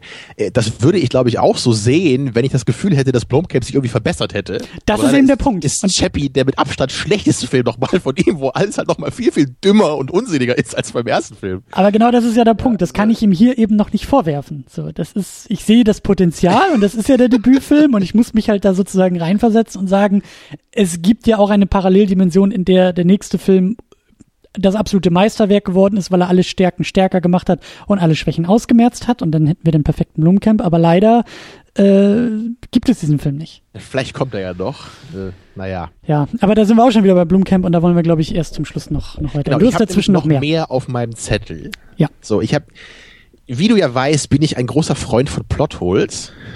Mhm. Naja, ich meine, es, das ist halt was, was halt auch noch dazu kommt bei dem Film. So, na- natürlich, wir haben hier einen Science-Fiction-Film, wir haben auch einen Actioner, da macht die irgendwie alles Sinn, das ist klar. Aber da ich halt eben wirklich schon, schon permanent äh, mich irgendwie am Kopf kratze bei diesem Film, kommt dann eben auch noch das dazu. Ja, und das ist vor allem für mich äh, diese Sequenz, äh, wo dann Christopher und Wickes beschließen, in dieses Hau Hauptquartier von dieser äh, MNU heißt das, glaube ich, da, ne, von dieser, Mhm. Dieser äh, Instanz da mit diesen Waffenexperimenten und so weiter einzubrechen. So, also ich soll jetzt glauben, dass so, so ein Alien und so ein Typ mit einem Alienarm, ja, das sind halt zwei völlig normale Leute im Grunde. Der eine ist anscheinend so ein Wissenschaftler, der andere ist ein Reporter. Ja, und die nehmen sich jetzt so eine Alien-Waffe. Das ist okay, ich sehe seh ein, das ist wohl eine relativ mächtige Waffe, die ordentlich Firepower hat, ja. Und, und die beiden, ja, die, die können jetzt zu zweit in eine militärische Einrichtung einbrechen, in der Waffenexperimente durchgeführt werden, ja. Also das ist vermutlich die am meisten bewachte Einrichtung in gesamt Südafrika. Ja, die ist direkt neben diesem District 9, also in einer ziemlichen Gefahrenzone. Und da geht es um geheime Waffenexperimente.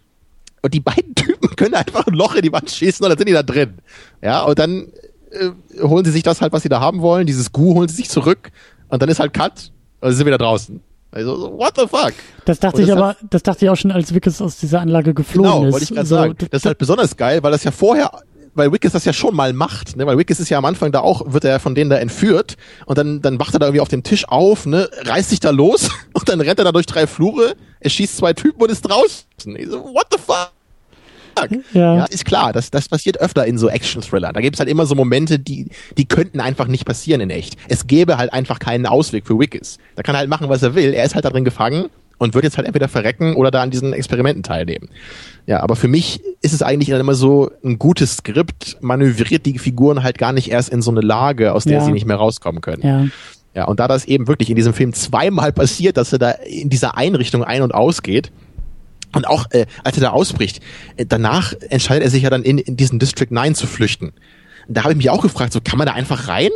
Also ist, ist da nicht irgendwie so eine riesige Mauer drumrum, nicht so super hart bewacht, weil da Millionen potenziell gefährlicher Aliens drin sind und er klettert da einfach durch ein Loch im Zaun? So, what? Also, ja, stimmt. Ich meine, das, das verstehe ich einfach nicht. So, da, da kann ich einfach den Film nicht mehr mitgehen. So, das, und das ist ja, wie gesagt, nur ein kleiner Teil von zig anderen Sachen, die ich schon so höchst befremdlich finde bei diesem Film. Aber hat dich das auch nicht gestört? Kannst du nee, da auch drüber hinwegsehen, nee, weil ja. es ein Debütfilm ist? Ja, ja, in der Gefühl, Tat. Du könntest den, den schlechtesten Film aller Zeiten könntest du sehen. Wenn du aber erfahren würdest, es ist ein Debütfilm, würdest du sagen, ja, das ist eine 8 von 10. Also, hey, The Room ist doch auch ein Debütfilm, oder? Also. The Room ist, glaube ich, ein bisschen besser als der Film hier. bisschen mehr Debüt. Ja, der Vergleich mit The Room drängt sich natürlich auf. ja, gerade wenn man die Dialoge äh, betrachte. Ne? I can't believe I'm getting paid to do this. I love watching you fools die. Ja, das ist ein dediziertes Drama. Naja, ganz so schlimm ist es ja auch nicht. Aber. Das war eine Line aus dem Film. Ja, aber ähm, ja. Ich meine, der Film hat dich da ja auch schon lange verloren. Oder? Dann ist es ja auch nicht mehr schlimm, wenn er noch dümmer wird, oder was? Nee, aber dann bist du ja auch schon so, denn, denn, denn, ja, denn, also. Es kommt erschwerend hinzu, dass er auch gegen Ende hin immer schlechter wird. Also, weißt du, das ist so eine Kurve, in der ihr euch, glaube ich, so parallel irgendwie bewegt. Weißt du, so Wir du. sind der Film und ich, ja? Genau. Der Film und du, das Skript und du.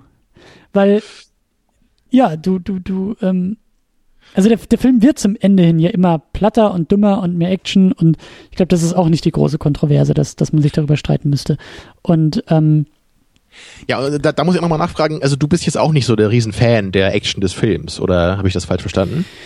äh, nee, also es ist okay, aber ich finde es ein bisschen schade, dass da irgendwie auch ähm, du hast es so schön formuliert, irgendwie so ein, ein, ein, ein gutes Skript, was weiß, dass es sich gar nicht erst in solche Ecken schreibt. So, und, und genau das ist so der Punkt. Ich habe das Gefühl, dass Blumkamp einfach oft nicht weiß, wie er sich aus Situationen wieder rausschreiben soll mit seinem Film.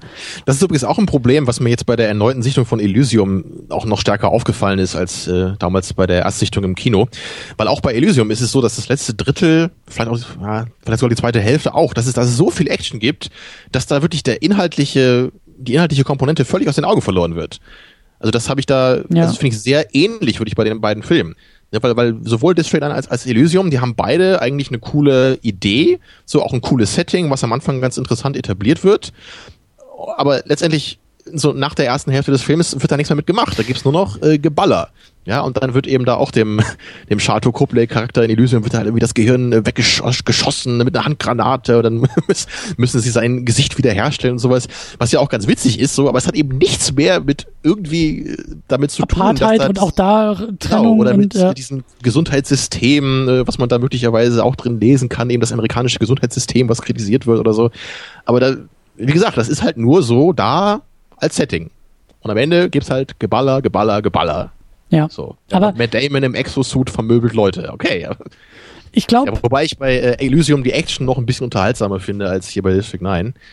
Ich glaube, der Punkt ist einfach auch, dass äh, Blumkamp, also guck dir auch nochmal diesen Kurzfilm an, weil ich, ich meine, dass ich den auch besser in Erinnerung habe als, als District 9, weil äh, ich, ich glaube, dass Blumkamp Probleme hat, in Langfilmgeschichten zu denken, weil irgendwie er immer tolle Prämissen hat und tolle Settings und tolle, so, so, die Stärken sind irgendwie immer im ersten Akt und dann scheitert er aber daran, irgendwie spätestens im, im, im dritten Akt da irgendwie auch was draus zu machen. So, und das, das, das riecht so nach Kurzfilm äh, Problem, ja. Wenn du einen Kurzfilm hast, 10, 15, 20 Minuten lang und den manchmal klappt es, manchmal kannst du daraus einen langen Film machen und alles funktioniert, aber manchmal fühlt sich das dann auch an, als ob der Kurzfilm einfach nur aufgebläht wurde zu einem Langfilm und äh, eben dann, ja, so im dritten Akt einfach nicht mehr weiß, wie er, wie er, wie er rauskommen soll aus der ganzen Nummer.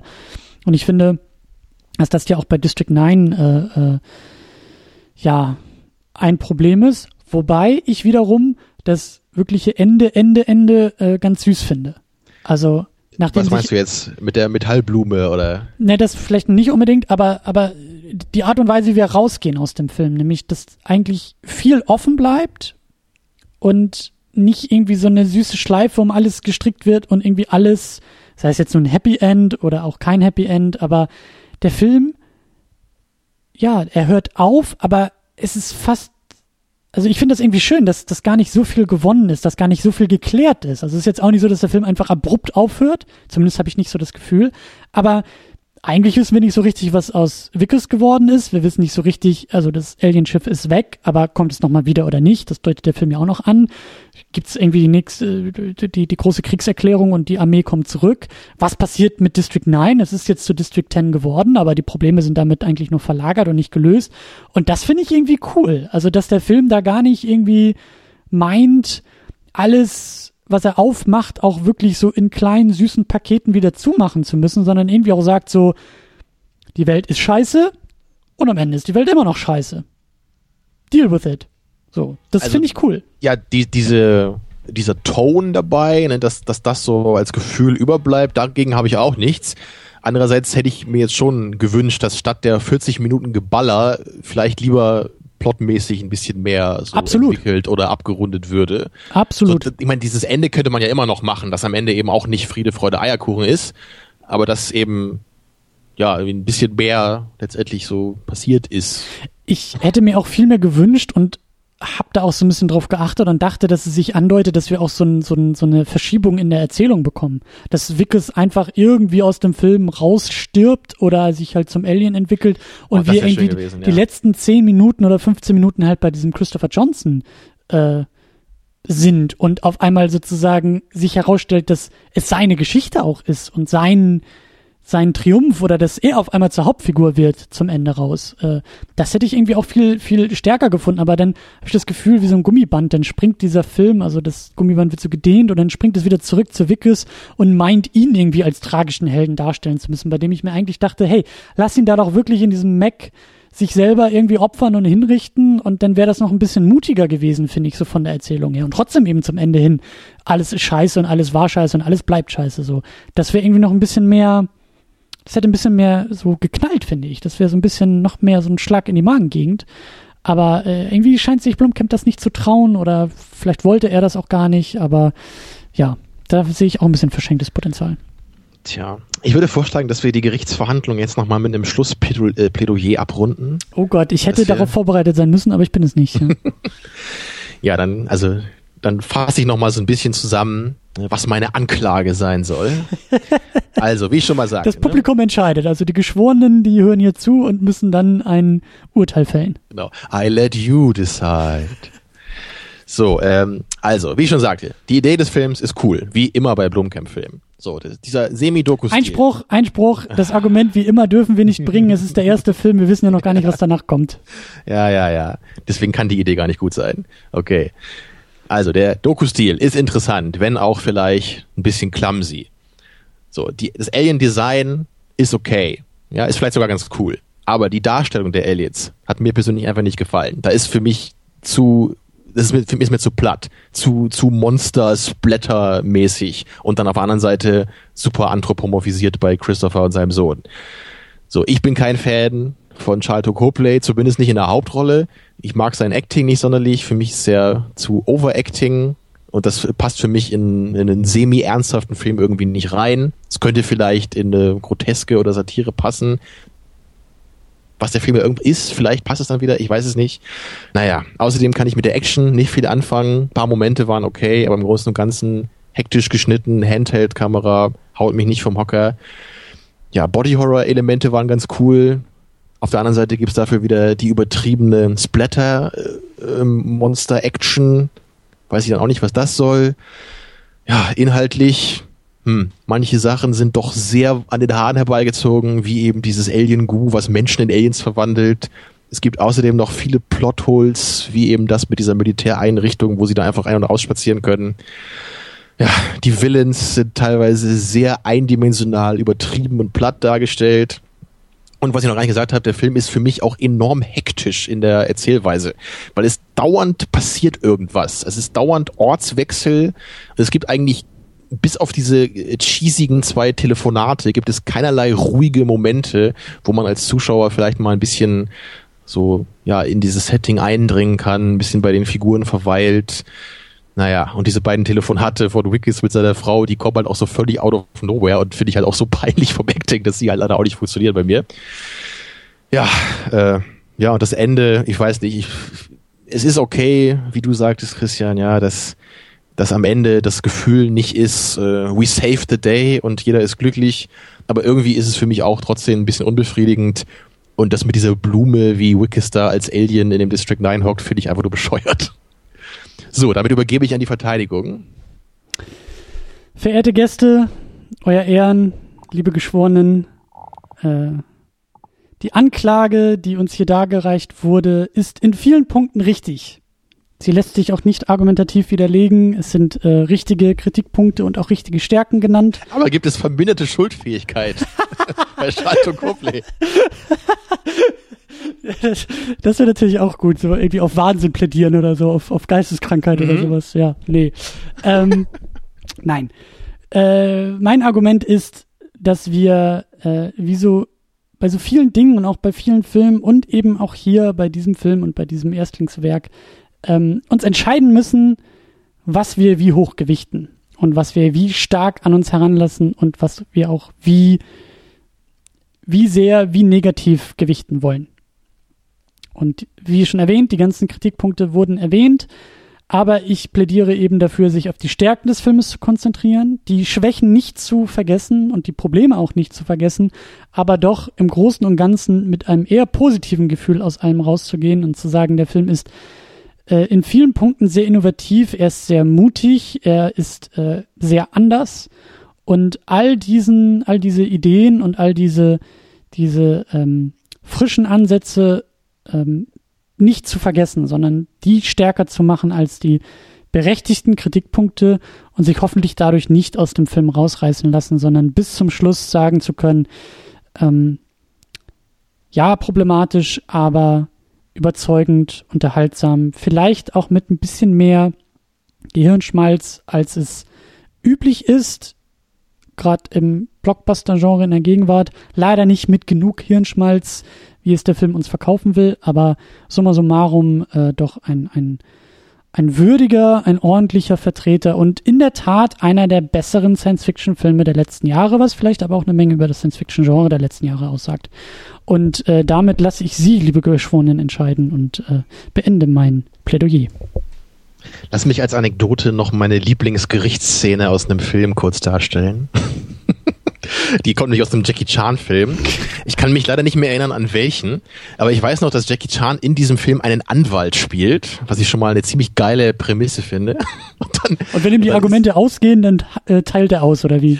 Das wäre cool gewesen, ne? Vor Gericht dann, ja. Mhm. Nee, das war irgendwie so, dass dann halt sein, sein Love Interest am Ende ist dann so im Zeugenstand wegen irgendwas und er ist halt dann der Anwalt und befragt sie wegen irgendwas. Und dann dann, ja, dann haben die halt so ein, so, ein, so ein Kreuzverhör da und dann kommt er halt am Ende an so einen Punkt und dann sagt er halt nur so, lieben Sie mich? Und sie sagt nur so, das geht dich nichts an. Und der Richter sagt nur, Sie stehen hier unter Eid, beantworten Sie die Frage. ja, stimmt, wir haben kein Eid geschworen, deswegen hm, eigentlich ungültige Verhandlung, oder? Ja. Naja. Naja, aber äh, ja, ich glaube, wir wollten nochmal zu Blomkamp äh, schlussendlich ja, kommen, oder? Schlussendlich nochmal zu Blomkamp. Ja, Chappie hast du ja noch nicht gesehen. Dann kannst du ja eigentlich gar nicht mitreden. Aber, äh, Aber ich finde es interessant. noch ein bisschen an Elysium erinnern, ist ja, ja bei ich, dir dann auch schon ein bisschen her, die Sichtung. Genau, ich finde ich finde ihn sehr, sehr, sehr, sehr, sehr interessant. Und das hat mich eigentlich auch hier wieder bei dieser Sichtung, wenn ich mich wirklich in dieses Mindset zurückversetze und sage, frische Augen, das Jahr 2009, ich weiß nicht, was danach kommt. Ich sehe dieses ganze Potenzial, dass ich mir echt denke. Lass wow. mich noch mal einen kurzen Statement raushauen, um mich für jeden Hörer unsympathisch zu machen. Ich bin der ehrlichen Meinung, dass Neil Blomkamp der overratedste Regisseur unserer Zeit ist. So, rede weiter. Das ist meine ehrliche Meinung. Ich weiß auch nicht, ob ich da so großartig widersprechen würde. Ist dann natürlich die Frage, ob man, ob man Alternativen nennen kann, ne? Aber das, da bin ich jetzt gerade überfragt. Also wenn, wenn ich wirklich mir nur überlege, wie viel ja, Lob er halt vor allem eben für District 9 bekommen hat, das ist für mich so unverständlich. So, weil klar, es ist, ist halt vielleicht ein ganz interessanter Film und ein bisschen ungewöhnlich ist er sicherlich, ja. Aber ich meine, wenn ich wirklich so filmisches Handwerk mir angucke bei Neil Blomkamp, dann ist das halt wirklich grausam. Ja, und das, das zeigt sich eben bei Elysium und Chappie genauso. Das ist einfach nur peinlich, was der Typ macht. Das ist der Punkt. Ich finde seine Karriere und seinen Karriereverlauf extrem spannend. äh, die Karriere ist jetzt sieben Jahre alt oder lang oder breit oder tief und er hat drei Filme gemacht in der Zeit. Ja, er, er kommt da irgendwie, ähm, äh, er, kommt nach oben mit diesem District 9, mit einem Film, den er in Südafrika gedreht hat. Er kommt aus Südafrika, er, er, er geht dahin zurück, er schnappt sich sein Charlotte Couple, mit dem er irgendwie vorher auch schon produziert hat, als er irgendwie jünger war. Und, und das, das riecht alles so nach Liebhaberprojekt und, und äh, das, also da, da, da bin ich auch dabei, diesen ganzen guten Willen halt mitzugeben und, und mitzugehen äh, bei dem Film. Jetzt, wie gesagt, unabhängig von den Schwächen und so, aber ich finde schon, das ist, das ist, das ist irgendwie so ein, so, ein, so ein starkes Ding in der ersten Runde. Und dann ist er halt angekommen in Hollywood und schnappt sich irgendwie die Stars und sagt, ich nehme mir 100 oder ich lasse mir 115 Millionen äh, oder was das waren oder 120 Millionen irgendwie überweisen und, und dreh in allen Punkten auf. Ja, es ist ja eben die große Kunst in jeder Kunst ist ja nicht das erste Album und nicht der erste Film und nicht irgendwie das erste Buch, sondern es ist ja immer die zweite Instanz. Ja, das erste Album kann auch mal ein Glücksgriff gewesen sein, der erste Film. Wir denken an Richard Kelly und Donnie Darko. Ne, da kann man ja auch sagen, okay, Glück gehabt, vielleicht auch eben bei Neil Blom Blomkamp so Glück gehabt, da hat nochmal alles irgendwie zusammengespielt. Ich habe neulich nochmal Southland Tales geguckt. Warum? Richard Kelly. Warum? ja, äh, Ach, warum hast du dich so gehasst ich, in dem ich Moment? muss sagen, inzwischen also bei unserer Sichtung von Southland Trace damals, äh, da war ich eher sauer auf den Film, aber er hat sich in der zweiten Sichtung doch irgendwie zu der Art, äh, ich weiß nicht, es ist, es ist schwer, den Film in Worte zu fassen. Termino, pass auf, was du auf, sagst. Ich hatte auf irgendeine befremdliche, perverse Art etwas Viewing Pleasure dabei. Sehr gut, Termino. Und damit Ja, hast du dich ich- qualifiziert, dass wir den irgendwann auch nochmal in die Sendung holen. Ja, ich sage nicht, dass der Film gut ist, ja. Sehr gut. Obwohl ich ihn, glaube ich, besser finde als The Box. Ich weiß nicht, ob du den mal gesehen hast. Ne? Nee. Das war Richard Kellys drittes Werk. Aber ja, Aber wirklich, äh, äh, bestes Beispiel. Ja. Also die, die, die beiden spiegeln sich ja auch so ein bisschen, ne? So Debütfilm und irgendwie Low Budget und irgendwie äh, so, ein- so ein Ding, äh, bei dem sich dann alle auf einmal umgedreht haben und dann mit dem zweiten Film mehr Möglichkeiten, mehr Mittel, aber irgendwie nichts besser gemacht. So, ich meine, Elysium ist jetzt nicht ganz so krass wie Southern Tales, irgendwie so ein, so ein, so ein, so ein komplettes What the fuck Erlebnis, aber es ist ja schon, also ich weiß nicht, du findest Elysium besser als District 9, okay, da brauchen wir nicht drüber streiten, aber ich glaube, du bist ja auch nicht an dem Punkt, dass du sagst, das ist ein Meisterwerk oder das ist irgendwie. Äh, ich finde eher District 9 und Chappie schlechter als Elysium, ja. Ja, also aber- Elysium aber- ist für mich so ein Film, den kann ich mir angucken. Der ist so im unteren Mittelfeld. Genau, das ist der Punkt, den Ja. ich, den ich stark machen wollte. Es ist ja nicht so, dass du sagst, der beste Film der letzten Jahre und den guckst du immer und das ist total klasse, sondern du sagst, äh, ist am wenigsten scheiße, oder? Ja. So. Und das finde ich halt irgendwie äh, sehr interessant, weil, wie gesagt, so diese Kurve, die Blomkamp da irgendwie geht, die, wie gesagt, unabhängig von, von das, das meine ich jetzt nicht mit Qualität oder Geschmack, sondern einfach so mit, weiß ich nicht, Bass oder mit, mit ähm, Aufmerksamkeit, die irgendwie auf ihn gerichtet wird oder, oder Interesse an seinem Film, ja.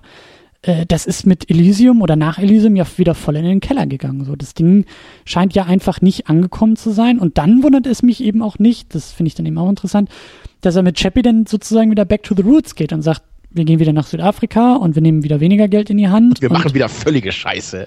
Nachdem wir einen halbwegs kompetenten Film gemacht haben, versuchen wir jetzt Assi-Science-Fiction zu machen. Oh ja. maybe, ich kenne ihn nicht, aber es ist, also, Also ich, würde, ich, ich kann mir nicht vorstellen, dass du Chappie irgendwie besser finden würdest als Elysium oder District 9. Also auch da, ich ich meine ja immer so ein bisschen zumindest deinen Geschmack einschätzen zu können. Und, und Chappie ist einfach, Chappie ist so dumm. Also vielleicht, kann, vielleicht kannst du ihn lustig finden auf seine dumme Weise. Aber also da, da bin ich auch wirklich bei weitem nicht der Einzige, der das gesagt hat bei Chappie, wie dämlich der sei. aber ich glaube, wir sind uns auch einig, wenn du Blomkamp als Aktie betrachten würdest, dann ist die doch immer weiter in den Keller gegangen, oder? Vermutlich schon, ja. Oder sie ist, sagen wir mal so, sie ist jetzt im Keller. Das ist doch eine Aktie, in die du eigentlich nicht investieren würdest. Das ist doch jetzt ein Obwohl, wenn sie gerade Filmemacher. im Keller ist, sollte man ja in, in, in sie investieren. Außer sie geht noch weiter in den Keller, ja. Wir, wir wissen, M. Night Shyamalan, der kurz davor war, irgendwie äh, äh, negative, also äh, Scores im Minusbereich Genau, zu haben. Shyamalan ist quasi die Telekom-Aktie gewesen. So ungefähr, genau. Ja. Gutes, gutes, gutes Beispiel, ja. Äh, und wir haben auch so viel Ahnung von Aktien, aber ich glaube, das passt.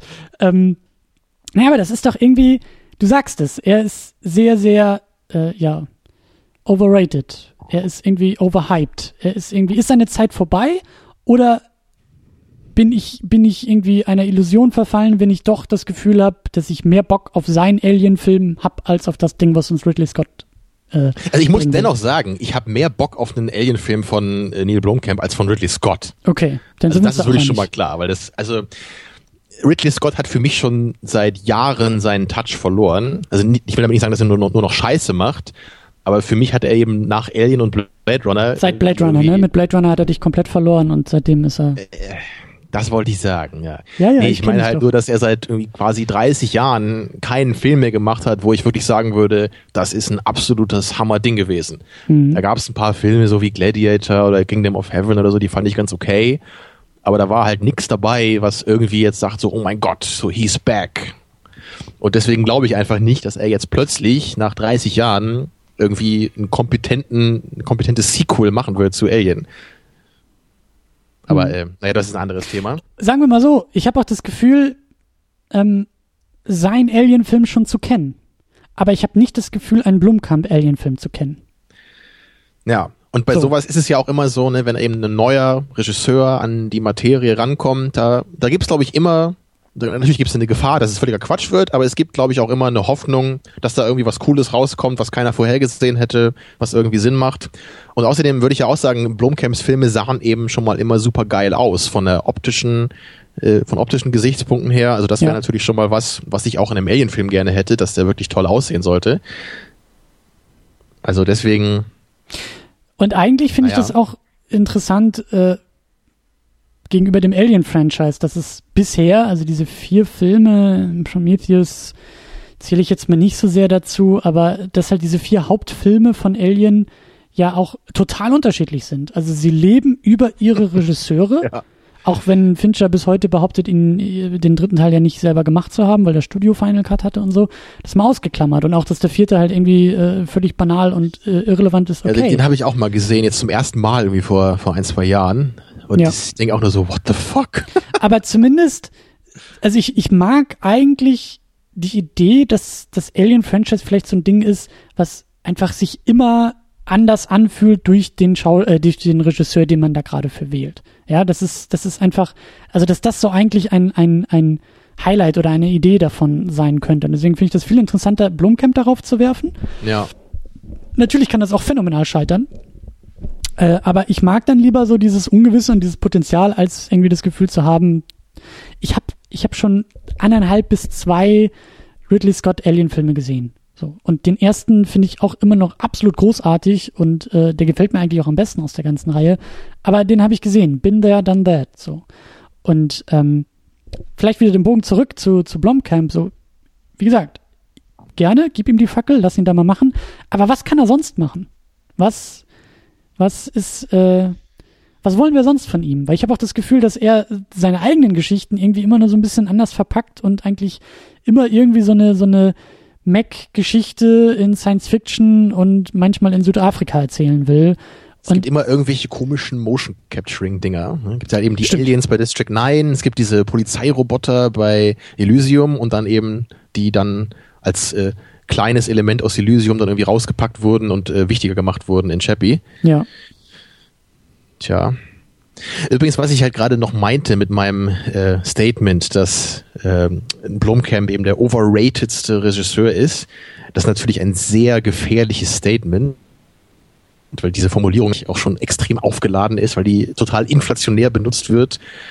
Ähm, aber warum ich das eben meine, ist, weil man, glaube ich, oder ich behaupte das, paternalistisch, dass, dass Leute Blomkamps Filme gucken und da drin mehr sehen, als da drin ist.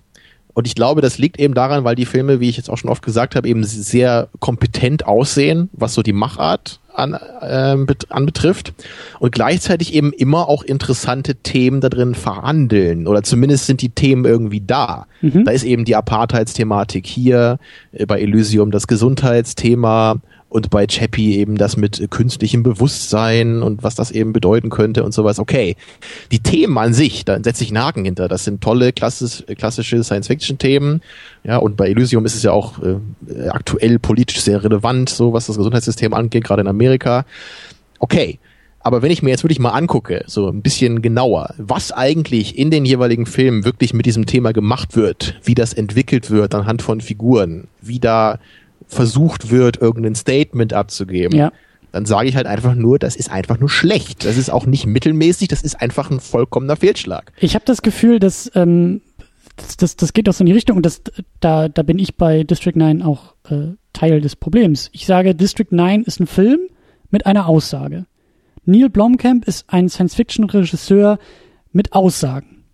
Hast du gerade eben auch so schön gesagt, ne? Apartheid, Gesundheitssystem, Gesundheit ähm, als, als gesellschaftliches Thema und ja, Bewusstsein, Identität. Das sind ja schon mal Aussagen. So, das kann man ihm ja schon mal äh, positiv anhaken und sagen, sehr gut. Das Problem ist dann nur, wenn man diesen Aussagen nicht nur irgendwie, also wenn man sie nicht nur abhakt, sondern auch mal zuhört, was er da eigentlich aussagt, nicht nur, dass er was aussagt, sondern was er da aussagt, dann merkst du halt sehr schnell, ah, ist auch mehr heiße Luft drin, als äh, da rein muss. Und also ich fand Elysium halt auch eher, ich, ich habe den auch echt gar nicht mehr so sehr im, im Kopf, aber ich dachte auch so, ich, ich weiß nicht, ob da überhaupt irgendwie eine tiefgründige Aussage oder oder so gemacht wird. District 9, ähm, habe ich das Gefühl, widerspricht sich dann ja auch selber und so wie du sagst, ist Chappie einfach nur äh, dummes Zeug. So. Dann ist halt eben das Ja. Problem, dass du dann sozusagen dieses, diese, diese, diesen Orden, den du ihm verleihen willst, für die Tatsache, dass er Aussagen macht, in dem Moment wieder abnehmen musst, wenn du merkst, was für Aussagen er macht. Aber das finde ich eigentlich sehr schön formuliert. Also der Begriff Aussage trifft es ganz gut, denke ich. Also bei Chappie bin ich mir nicht sicher, ob der Film wirklich äh, kohärent genug gemacht ist, dass da irgendeine Aussage bei rauskommt am Ende. Aber bei Elysium kann man sicherlich sagen, ne, die Aussage ist eben, ja, äh, es gibt eben die armen Leute, die werden ausgebeutet, die müssen scheiß Jobs machen unter unmenschlichen Bedingungen. Und es gibt halt die reichen Leute, die alle Technologie und Gesundheit in Anspruch nehmen können. So, das ist die Aussage. Und bei District 9 irgendwie auch. Es gibt eben ja, die Aliens beziehungsweise die Schwarzen oder irgendwie niedere Gesellschaftsschichten in finanzieller Hinsicht so, die eben ausgebeutet werden, von den Reichen auch, ne, und halt wie Dreck benutzt werden oder für Experimente benutzt werden. naja, das vielleicht jetzt eher äh, nicht ganz so literally. Ja, aber zumindest so den Reichen ist es im Grunde scheißegal, was mit den Armen passiert. Ja. So, das sind so die, das ist so dieser Vibe, ne, den die ersten beiden Filme von ihm eben so, ihm so mitgeben. Und natürlich, die Aussage ist da. Aber ich meine nur so, ich meine, so eine Aussage zu machen mit dem Film, das ist doch keine Leistung. So, das, das kann halt jeder. Irgendwie so. Das ist, es geht doch darum, wie zeige ich, wie genau dieser Mechanismus funktioniert. So, das ist doch eben der Witz dabei. Und ich meine, wenn, wenn der Film das nur als Setting hat und danach einfach nur Geballer passiert, dann ist das doch keine Aussage. Also Ja. nicht, nicht so wirkt, also da ist doch nichts dahinter dann. Die Aussage ist zwar da, weil das Setting das suggeriert. Ja, aber es, es kommt doch nichts bei mir an. Ich habe doch keine nachhaltige, gedankliche, also so, so, so gedankliche Nachwirkungen nach dem Film, dass ich jetzt äh, mich genötigt sehe, darüber nachzudenken. So, also das, das weiß ich nicht, da, da- muss bei mir ein, ein Film ein bisschen mehr machen, dass, dass, äh, dass ich in so einen Zustand äh, versetzt werde danach. Da reicht es einfach nicht nur zu sagen, hier, äh, das ist schlecht. So, denk mal drüber nach oder was. Da kann ich auch die Nachrichten gucken. Weiß nicht, ob, ob du verstehst, was ich meine. Ja. Es ist also, wenn ich halt Blade Runner gucke, um das übliche Beispiel zu nehmen, ne, das ist ja wirklich, da, da werden Dann ja, schläfst du ein, so wie alle anderen auch. Mhm, genau, da werden halt so viele Themen aufgemacht und im Grunde passt Blade Runner wirklich wieder, weil es ja bei Chappie um ähnliche Sachen geht. Ja, aber da werden so viele Fragen gestellt. Da wär, das Ganze wird auf eine so coole Weise anhand der Bilder, anhand der Figuren rübergebracht. Nicht unbedingt am Plot, aber an allen anderen Dingen im Film. Da, da hast du halt am Ende des Films, wenn die Credits laufen, da bist du in so einer richtig, so einer nachdenklichen, philosophischen Stimmung. Ja, aber wenn bei Blade Runner in den letzten 40 Minuten nur Schweinehälften in Hütten geballert worden wären, dann wäre ich nicht in dieser Stimmung, dass ich irgendwie über eine Apartheid nachdenken möchte. Nicht, Tamino? Aber das ist doch so naheliegend. Hm. Ja, ich frage mich gerade, ob wir, ob wir deine, ob wir dein Verständnis irgendwie äh, fördern konnten. Oder ob du immer noch kopfschüttelnd da sitzt und sagst, ich verstehe gar nichts mehr. Ich habe bei dir ehrlich gesagt, du hast den Film eigentlich nicht so gut verteidigt, finde ich, weil du immer nur gesagt hast, ja, du hast recht, es ist schlecht, aber es war ein Debütfilm. Und es gibt ja auch die positiven Aspekte. Ja, aber natürlich, also es, es ist jetzt aber auch nicht so, äh, vielleicht bin ich da auch, auch der Falsche für, vielleicht gibt es irgendwie äh, so neben mir, also äh, vielleicht bin ich so das Bindeglied zwischen dir und den eigentlichen richtigen Fans oder Hardcore-Fans, aber äh, also zu dem würde ich mich jetzt auch nicht zählen. Also ich finde, wie gesagt, das ist ein starkes Ding. Ich glaube, so in deiner in deiner äh, auf, auf, in, in deiner äh, Rating-Wissenschaft würde ich da, glaube ich, irgendwie so zwischen sechs und sieben Punkten, je nach Tagesfassung ähm, und Betrunkenheitsgrad. Vielleicht würde ich es auch nochmal auf acht oder so anheben, aber da müsste ich, glaube ich, schon ja, echt. Bei mir sind es eher so zwei bis drei. Siehst du, aber ist, also für mich ist das jetzt auch kein, kein herausragendes Meisterwerk, was irgendwie äh, in die Filmgeschichte gehört oder so, aber ähm, ich also hoffe, damit kann ich ja auch noch leben, ja, mit der Meinung. Das kann ich ja auch noch irgendwie verstehen, wenn man eben vielleicht mehr als ich auch Ideen wertschätzen kann, so dass man dann eben noch ein bisschen was aus dem Film ziehen kann. Ich glaube auch das, das runtergebrochen ja auf so eine binäre Frage. Ist der Film gut oder schlecht? Also Daumen hoch, Daumen runter. Ich bin im Lager Daumen hoch, wenn ich mich so äh, binär entscheiden müsste. Und ich weiß gar nicht, du bist wahrscheinlich dann eher im Lager Daumen runter. Ziemlich eindeutig, ja. Okay. Also gerade wenn ich meinen Viewing Pleasure bewerte, das ist halt kaum vorhanden dabei. So in den ersten 15 Minuten noch ein bisschen, ein paar Action-Momente fand ich nett, aber im Großen und Ganzen, ich finde den Film auch einfach sehr anstrengend, so. Weil der, der ist halt so hektisch. Der ist permanent, hier das Dumme passiert und jetzt passiert das Dämliche und es ist von, von einem dummen Plotpoint zum nächsten, so. Mhm. Ja, ich, ich weiß noch nicht, ob ich das irgendwie noch, noch äh, genauer so auf den Punkt bringen kann, wie ich halt zu so Neil Blomkamp stehe.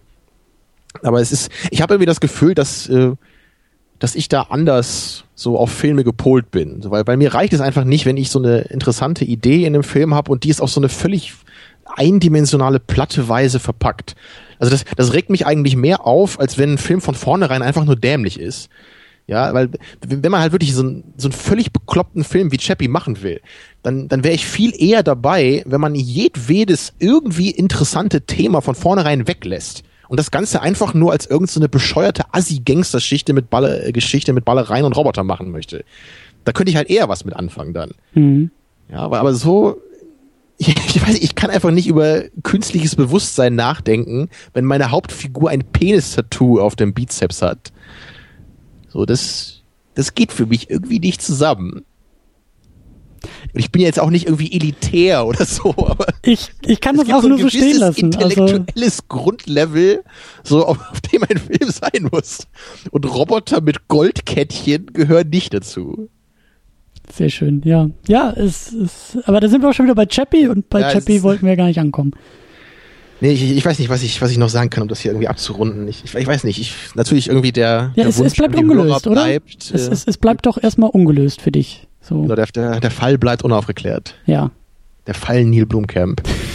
nee, ich, ich, natürlich, wie üblich, gibt's dann eben die, die Bitte an die Hörer, heute wirklich irgendwie mir ein bisschen zu erklären, wo, wo so der Reiz liegt, so bei Neil Blomkamp, weil ich, ich, ich sehe einfach nur seine Schwächen. Ich sehe seine Stärken nicht. Mhm. Außer eben die audiovisuelle Komponente. Ja, die sehe ich. Und die netten Ideen, okay.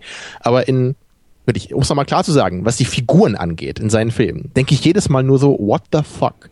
Ja, weil es, die, die Protagonisten sind eindimensional, die Villains sind eindimensional, ne? die, die Dialoge von den Figuren sind völlig platt und es ist in jeder Sekunde vollkommen klar, was mit diesen Dialogen irgendwie gesagt werden soll, auf so eine niedere Art und Weise einfach. Ja, und der Plot ist irgendwie immer konvolut und mündet eigentlich immer nur in riesige Action-Orgien, die nichts ja. mit dem Thema zu tun haben, was am Anfang da ist. Ähm, wo ist das, das Genie von Neil Blomkamp? Wo, wo ist die Meisterschaft von ihm? Ich sehe sie nicht. Es ist ein gutes äh, Nachschlussplädoyer, weil äh, ja, das würde mich ja. auch interessieren. Also ob es die leidenschaftlichen Stimmen und Fans gibt, die eben genau dieses Genie irgendwo sehen, was wir die beide nicht sehen. Ich frage irgendjemanden auf der Straße, er sagt, District 9 ist mein Lieblingsfilm. Ja, und dann stellt sich raus, das ist Neil Blumkamp oder Schalte Copley und dann äh, immer die beiden, genau. Ja, Mist.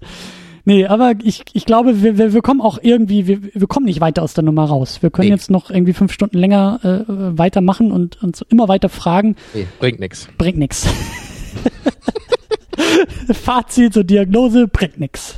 So, ich hoffe, ich durfte jetzt heute mal ein bisschen wieder in klassischer Termino-Manier als Hater auftreten, gerade nach der letzten Episode, ne, wo ich mich so lobend eigentlich nur aussprechen konnte, ja, über Ghost in the Shell und Akira, da hatte ich ja quasi nichts zu meckern. Dann kann ich heute auch mal wieder das genaue Gegenteil von dem machen. Ja, aber so, du, du warst gar nicht so sehr der Villain wie ja, ich habe es natürlich wie üblich versucht zu erklären, woher meine Kritik kommt. So, und deswegen hoffe ich auch mal, dass man mir dann nicht böse ist, auch wenn man aus irgendwelchen mir unerfindlichen Gründen Fans von Neil Blum Camp ist. Ja. ja. ja. Wie schon sagten, bringt nichts mehr. Komm, ist vorbei. Ja. Klappe zu, Affe tot, oder wie war das? Ja, genau so machen wir das jetzt. In diesem Sinne, äh, ja, ich würde sagen, damit, äh, obwohl, nee, nee, wir verfolgen den Trend des hassenden Terminus nicht. Äh, wir haben, glaube ich, auch noch nicht abgesprochen, was wir das nächste Mal machen werden. Äh, ich wollte gerade vorschlagen, wir können ja noch mal so ein, so ein äh, Tree of Life noch mal gucken, damit du richtig schön in Stimmung kommst, aber äh Selbst Tree of Life, ja, so dumm bescheuert ich den fand, da kann ich immer noch verstehen, dass das irgendwie einen Nerv von jemandem trifft, so. Ja?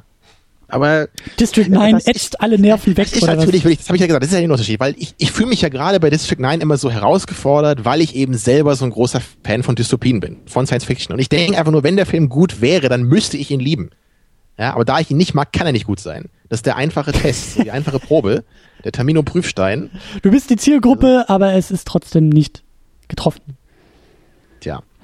Ja. Gut. Ja, schauen wir mal, was wir nächstes Mal machen. Weiß ich auch noch nicht. Verraten ja. wir eh nicht mehr. Soll immer mysteriös bleiben. Ja, und jetzt ist auch erstmal Urlaub angesagt. Also das Ding wird, glaube ich, auch im Urlaub droppen und dann äh, ist ja sowieso jetzt wieder irgendwie Vorproduktion und Nachproduktion. Das ist alles immer kompliziert, aber äh, es geht weiter. Ja. Ne? Ja, so dann hören wir uns bald wieder in hoffentlich etwas ausgelassenerer Ferienstimmung als heute. Ja. ich gehe ganz stark davon aus. Ja, aber ich bin trotzdem gespannt auf Kommentare. Ich, ich will den Film, ich will verstehen, was den Film für Leute so attraktiv macht. Ja, und ich glaube, da haben wir auch das richtige Publikum für. Ich glaube, die Leute, die hier zuhören, äh, es sei denn, die sind alle auf unserer Seite oder auf deiner Seite oder auf gar keiner Seite und haben ihn nie gesehen, aber dann, äh, ja, meldet euch. Meldet euch. Schauen wir mal. Also, wir ja. lesen uns hoffentlich in den Kommentaren. Ja, das tun wir auf secondunit-podcast.de und bis dahin äh, twittern wir fleißig und facebooken wir fleißig und ihr bewertet uns fleißig bei iTunes mit hoffentlich schönen Bewertungen. Und wir sagen Tschüss und bis zum nächsten Mal. Ahoi. Ciao.